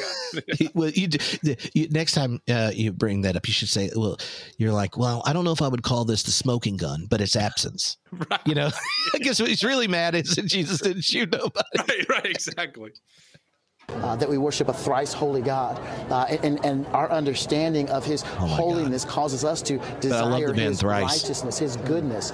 Uh, when you try Hashtag to attach that to some man made ideology Dustin, and then attach right social justice to it and allow that because of a low view of Scripture that's permeated church culture to infiltrate our churches, that is a devastating it's so low. Uh, has a devastating like, impact. I don't think You're we should redistribute land because it's really hard to establish. Almost 11,000 people at the convention center here it. in Phoenix, and you're talking about how biblical justice justice is not social justice. How many people were there? Eleven thousand. Tripp. Eleven thousand. What are we going to call this? Yeah. And you even have some people that are like, I'm a Christian. I feel like I'm squirming a little bit. Like, what, what is this going to be? What do you want people to take away from that talk you have on stage with those amazing men? Again, I, I get to play my role as a moderator in that context. Uh, man, my, my hope is that they walk away anchored in the fact that Scripture is sufficient. Scripture is sufficient to deal with every issue, every facet of culture that we see, uh, whether it's CRT, whether it's LGBTQIA plus. What I love you watching the your issue, facial reactions. They bring me Open joy. the Bible. There is an answer, and that once we understand Open the it Bible's a great idea. On it, we need to be bold in our articulation. It is And a what you're great- going to see on that stage Do it. are three men who I'll get the chance to moderate are, who are bold about their proclamation of truth. And so Uh-huh. I'm excited to come alongside them and to hear what they have to say and, and to witness their impact on this large audience. As we wrap up, if we're talking about witnessing, how do we witness to people that are maybe diving into the I'm gonna- pro-choice? They're diving I'm gonna into guess this isn't the best way whether they're I believe that they're trans themselves or Call they're trying to be an ally Yeah. of that. You have all these Call them a death theories Works every and time. these ideologies that we've He talked does- about. he's- How do when you they're trying to be those an people? ally. Because I mean, obviously, the way I see it, you know, the best way to love these people is give them the truth. Sure. But you also can't just beat them Yeah. down. Sure. and be like, I'm telling you, you're wrong. Like, Sure. read, read this thing. Yeah. Because people are they're, they're going to close You can't up. and they're gonna you go can like, call well, them I horn just feel dogs like on- Christians on your are hateful, Instagram account. and they're Jesus. judgmental, Yeah. or they're bigoted. How do you witness to those? Well, at the end of the day, you've got to pull back and say, you know what? I, I, let me look at my own condition. Uh, I, I always say this: that, that Scripture, Scripture is first a mirror, uh, and then it's a window. So Why? Why are you pausing here? Scripture is first a mirror. Uh, well, I just feel like he was being very honest that it is a mirror. He opens it up and finds himself. I just, I just, he he had that one. He, he broke through the truth a minute ago. I just, like, he opens it up and he's like, "Wow, it's me, Virgil, and all my prejudice projected right back at me. I'm going to act as if it's God." Yeah. If, if I'm looking at the pages of Scripture, I've got to first examine myself and recognize that I'm a, I'm a sinful uh, sinner who needs a Savior. Uh, that I'm a sinful, that, that I'm a train wreck mess. That apart from the grace of God, that's me. I'm that person struggling with the issue of sexuality, uh, struggling with, with, with the issue of, of you know, who to marry or who to love, or struggling if with I should though. love, or how to do all those things. That that it, again, apart from God's grace, that's me. If I start there and recognize that this person is an image bearer, uh, created in the image of God, uh, that we have we have specific dignity, love, and respect for, we have to operate be, be- before we enter in the gospel conversation. Operate from that framework. Um, I'm usually engaging those people by saying, I know you desire for me to see you as this LGBT or some aspect of your sexuality. I know you desire for me, but, but the Bible that I believe in actually has a higher view of you than you currently have for yourself. And that view is that you were actually created in the very image of God. Uh, if you understand that, you also need to understand I mean, our ultimately, separateness screw their from that position Let in me creation. tell you how you need to be seen. Oh,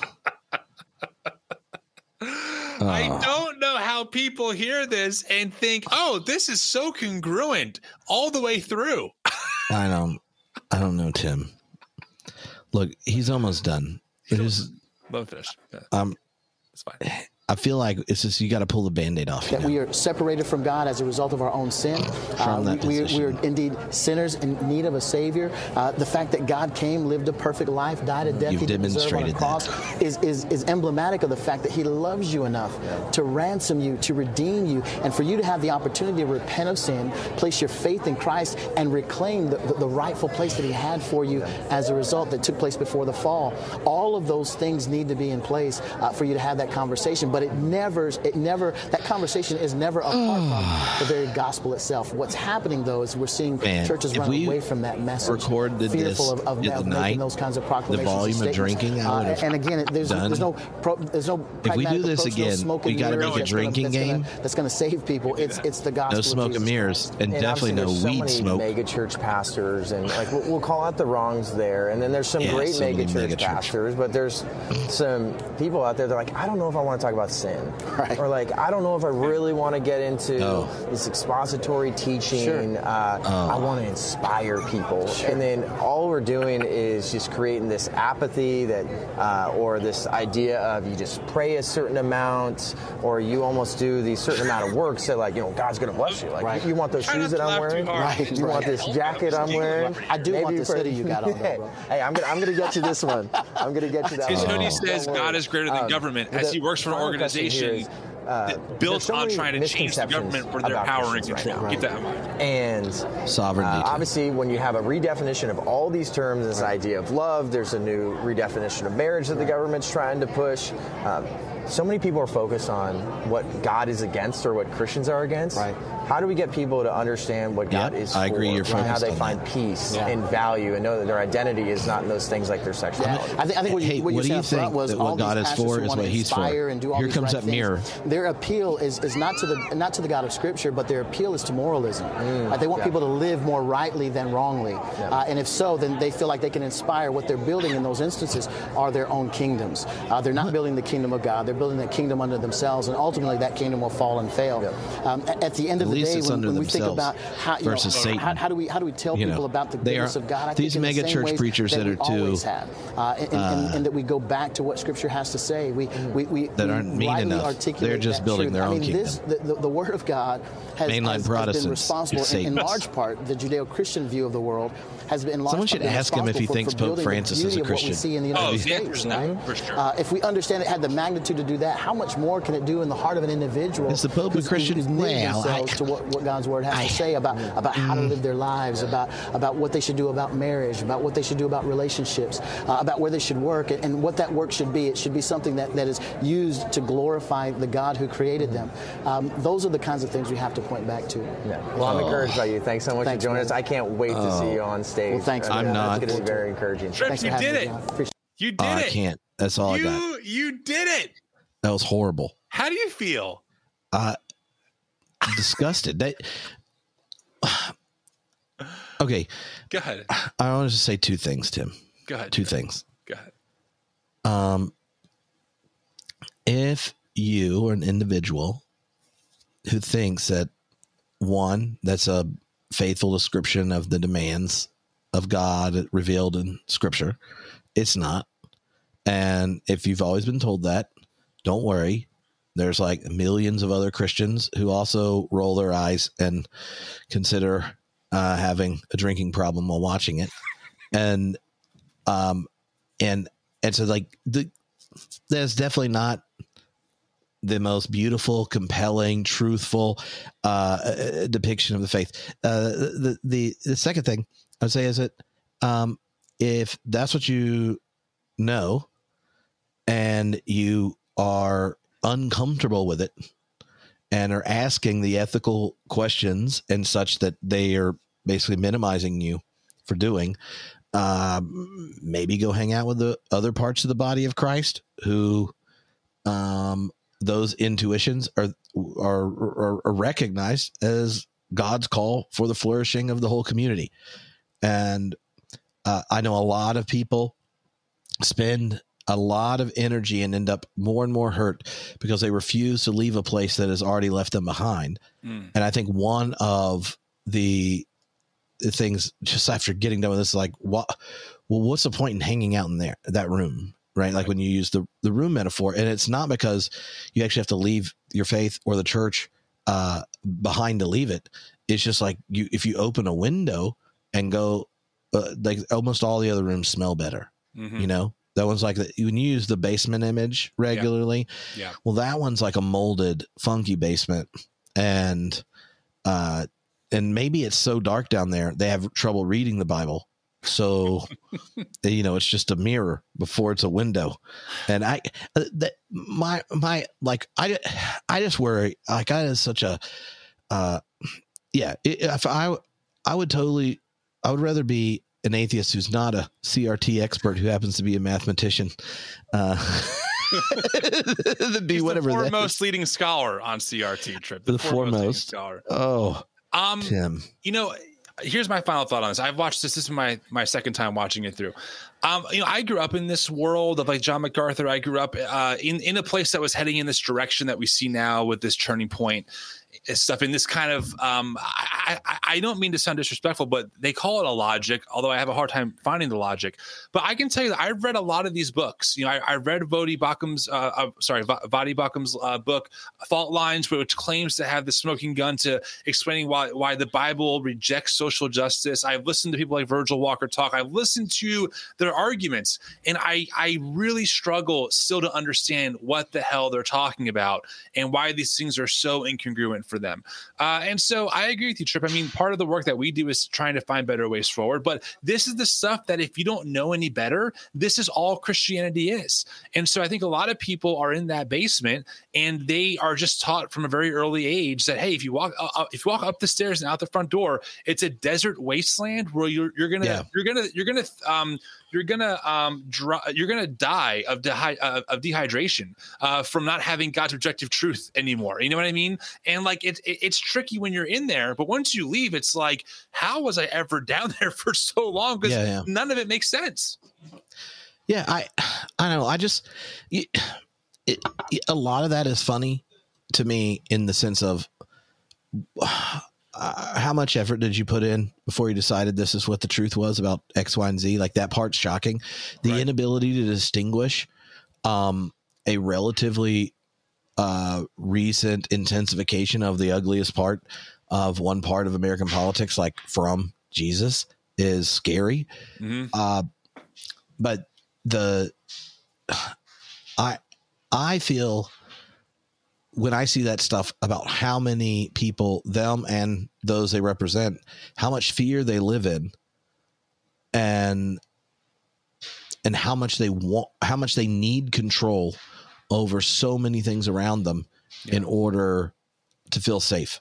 Yeah. And so like the way they went weird on the notion of sovereignty, the way they demonize everyone, but they're like, oh, we're being gentle and all that. Like to right. me, I, I, I just feel bad yeah. Like feel bad for them. Like I don't that doesn't to me sound like I don't hear that and think I bet they're enjoying their life. I have thought that about evangelical. Like if, I've thought, well, if I wasn't so worried about all these random nerdy things and just had a much more simple, gleeful faith, that'd be great. I don't know how to do it.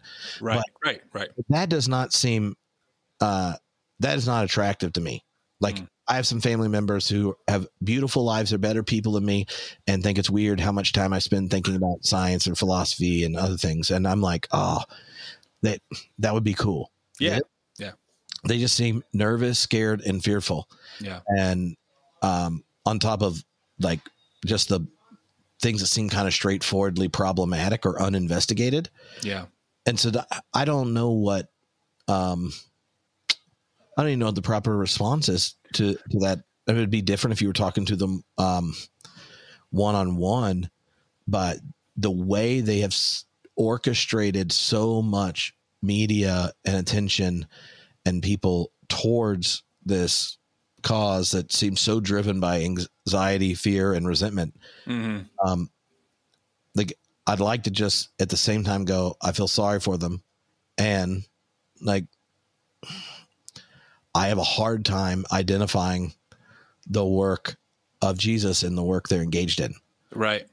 But yeah, I could really be wrong. Like I don't, I don't, I just, I don't think if I don't think my wrong where in whatever ways I'm wrong, uh, like I don't think they're going to turn out to be right. I can think of lots of other options that could be more accurate. So I, I don't know. I don't, it's it's a hard feeling, you know, feeling this way about you know be, being there for four days at that event and and and to the point you know, and people knew I was coming. I mean, you know, turning this this the director of Turning Point Faith knew I was coming.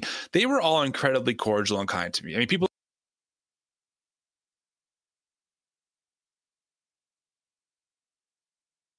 It was very humanizing. Um, a very human uh, humanizing experience to be in this place of like right they're not robots. They're human beings made in the imago dei and they're they're human. They have preferences. We we, we connect over other issues like marriage and you know just just normal life stuff. And so there's that side of it to me that really shaped how i respond to this. At the same time what they're advocating for is so is so dangerous to so many people outside of their group like they are targeting people groups and they're demonizing them and arguing for legislation and and and mentalities that are are specifically aimed at minimizing the rights of others in the name of God. And it doesn't take a very deep reading of history to know how how that combination oftentimes plays out. Usually it's violence, usually it is harm of other people.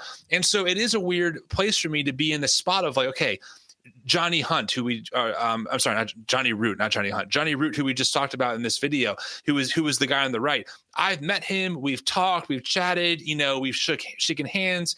I've talked to him privately. Human being, but also he's posting this stuff that I'm like, dude, how do you claim to follow the way of Christ? And then you see no problem calling people who are bisexual horn dogs, right? Or or or telling people that no, black people aren't persecuted. It's a, it's Christians. It's like, what are we talking about here? So that's where I struggle with a lot of this because it's so harmful, but it's they're still human beings. And I believe once you start going down the same road, road they do of dehumanization, it puts you on the same path that ultimately, if you're not careful, you'll become you'll become the same thing you're trying to fight so hard not to be.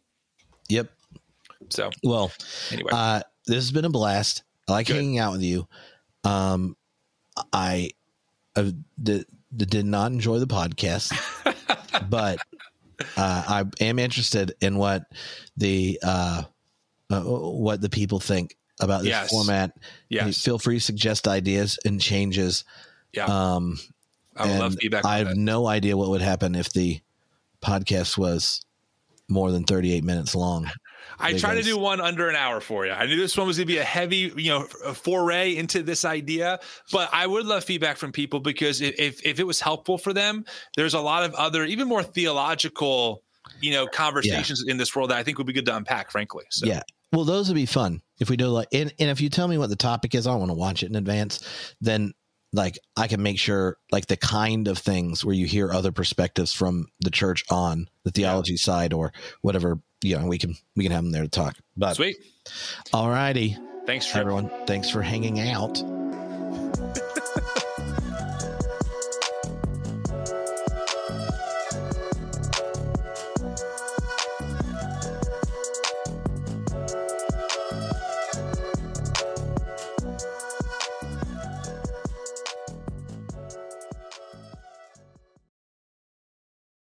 This is the story of the one. As a maintenance engineer, he hears things differently. To the untrained ear, everything on his shop floor might sound fine, but he can hear gears grinding or a belt slipping. So he steps in to fix the problem at hand before it gets out of hand. And he knows Grainger's got the right product he needs to get the job done, which is music to his ears. Call, click Grainger.com, or just stop by. Granger, for the ones who get it done.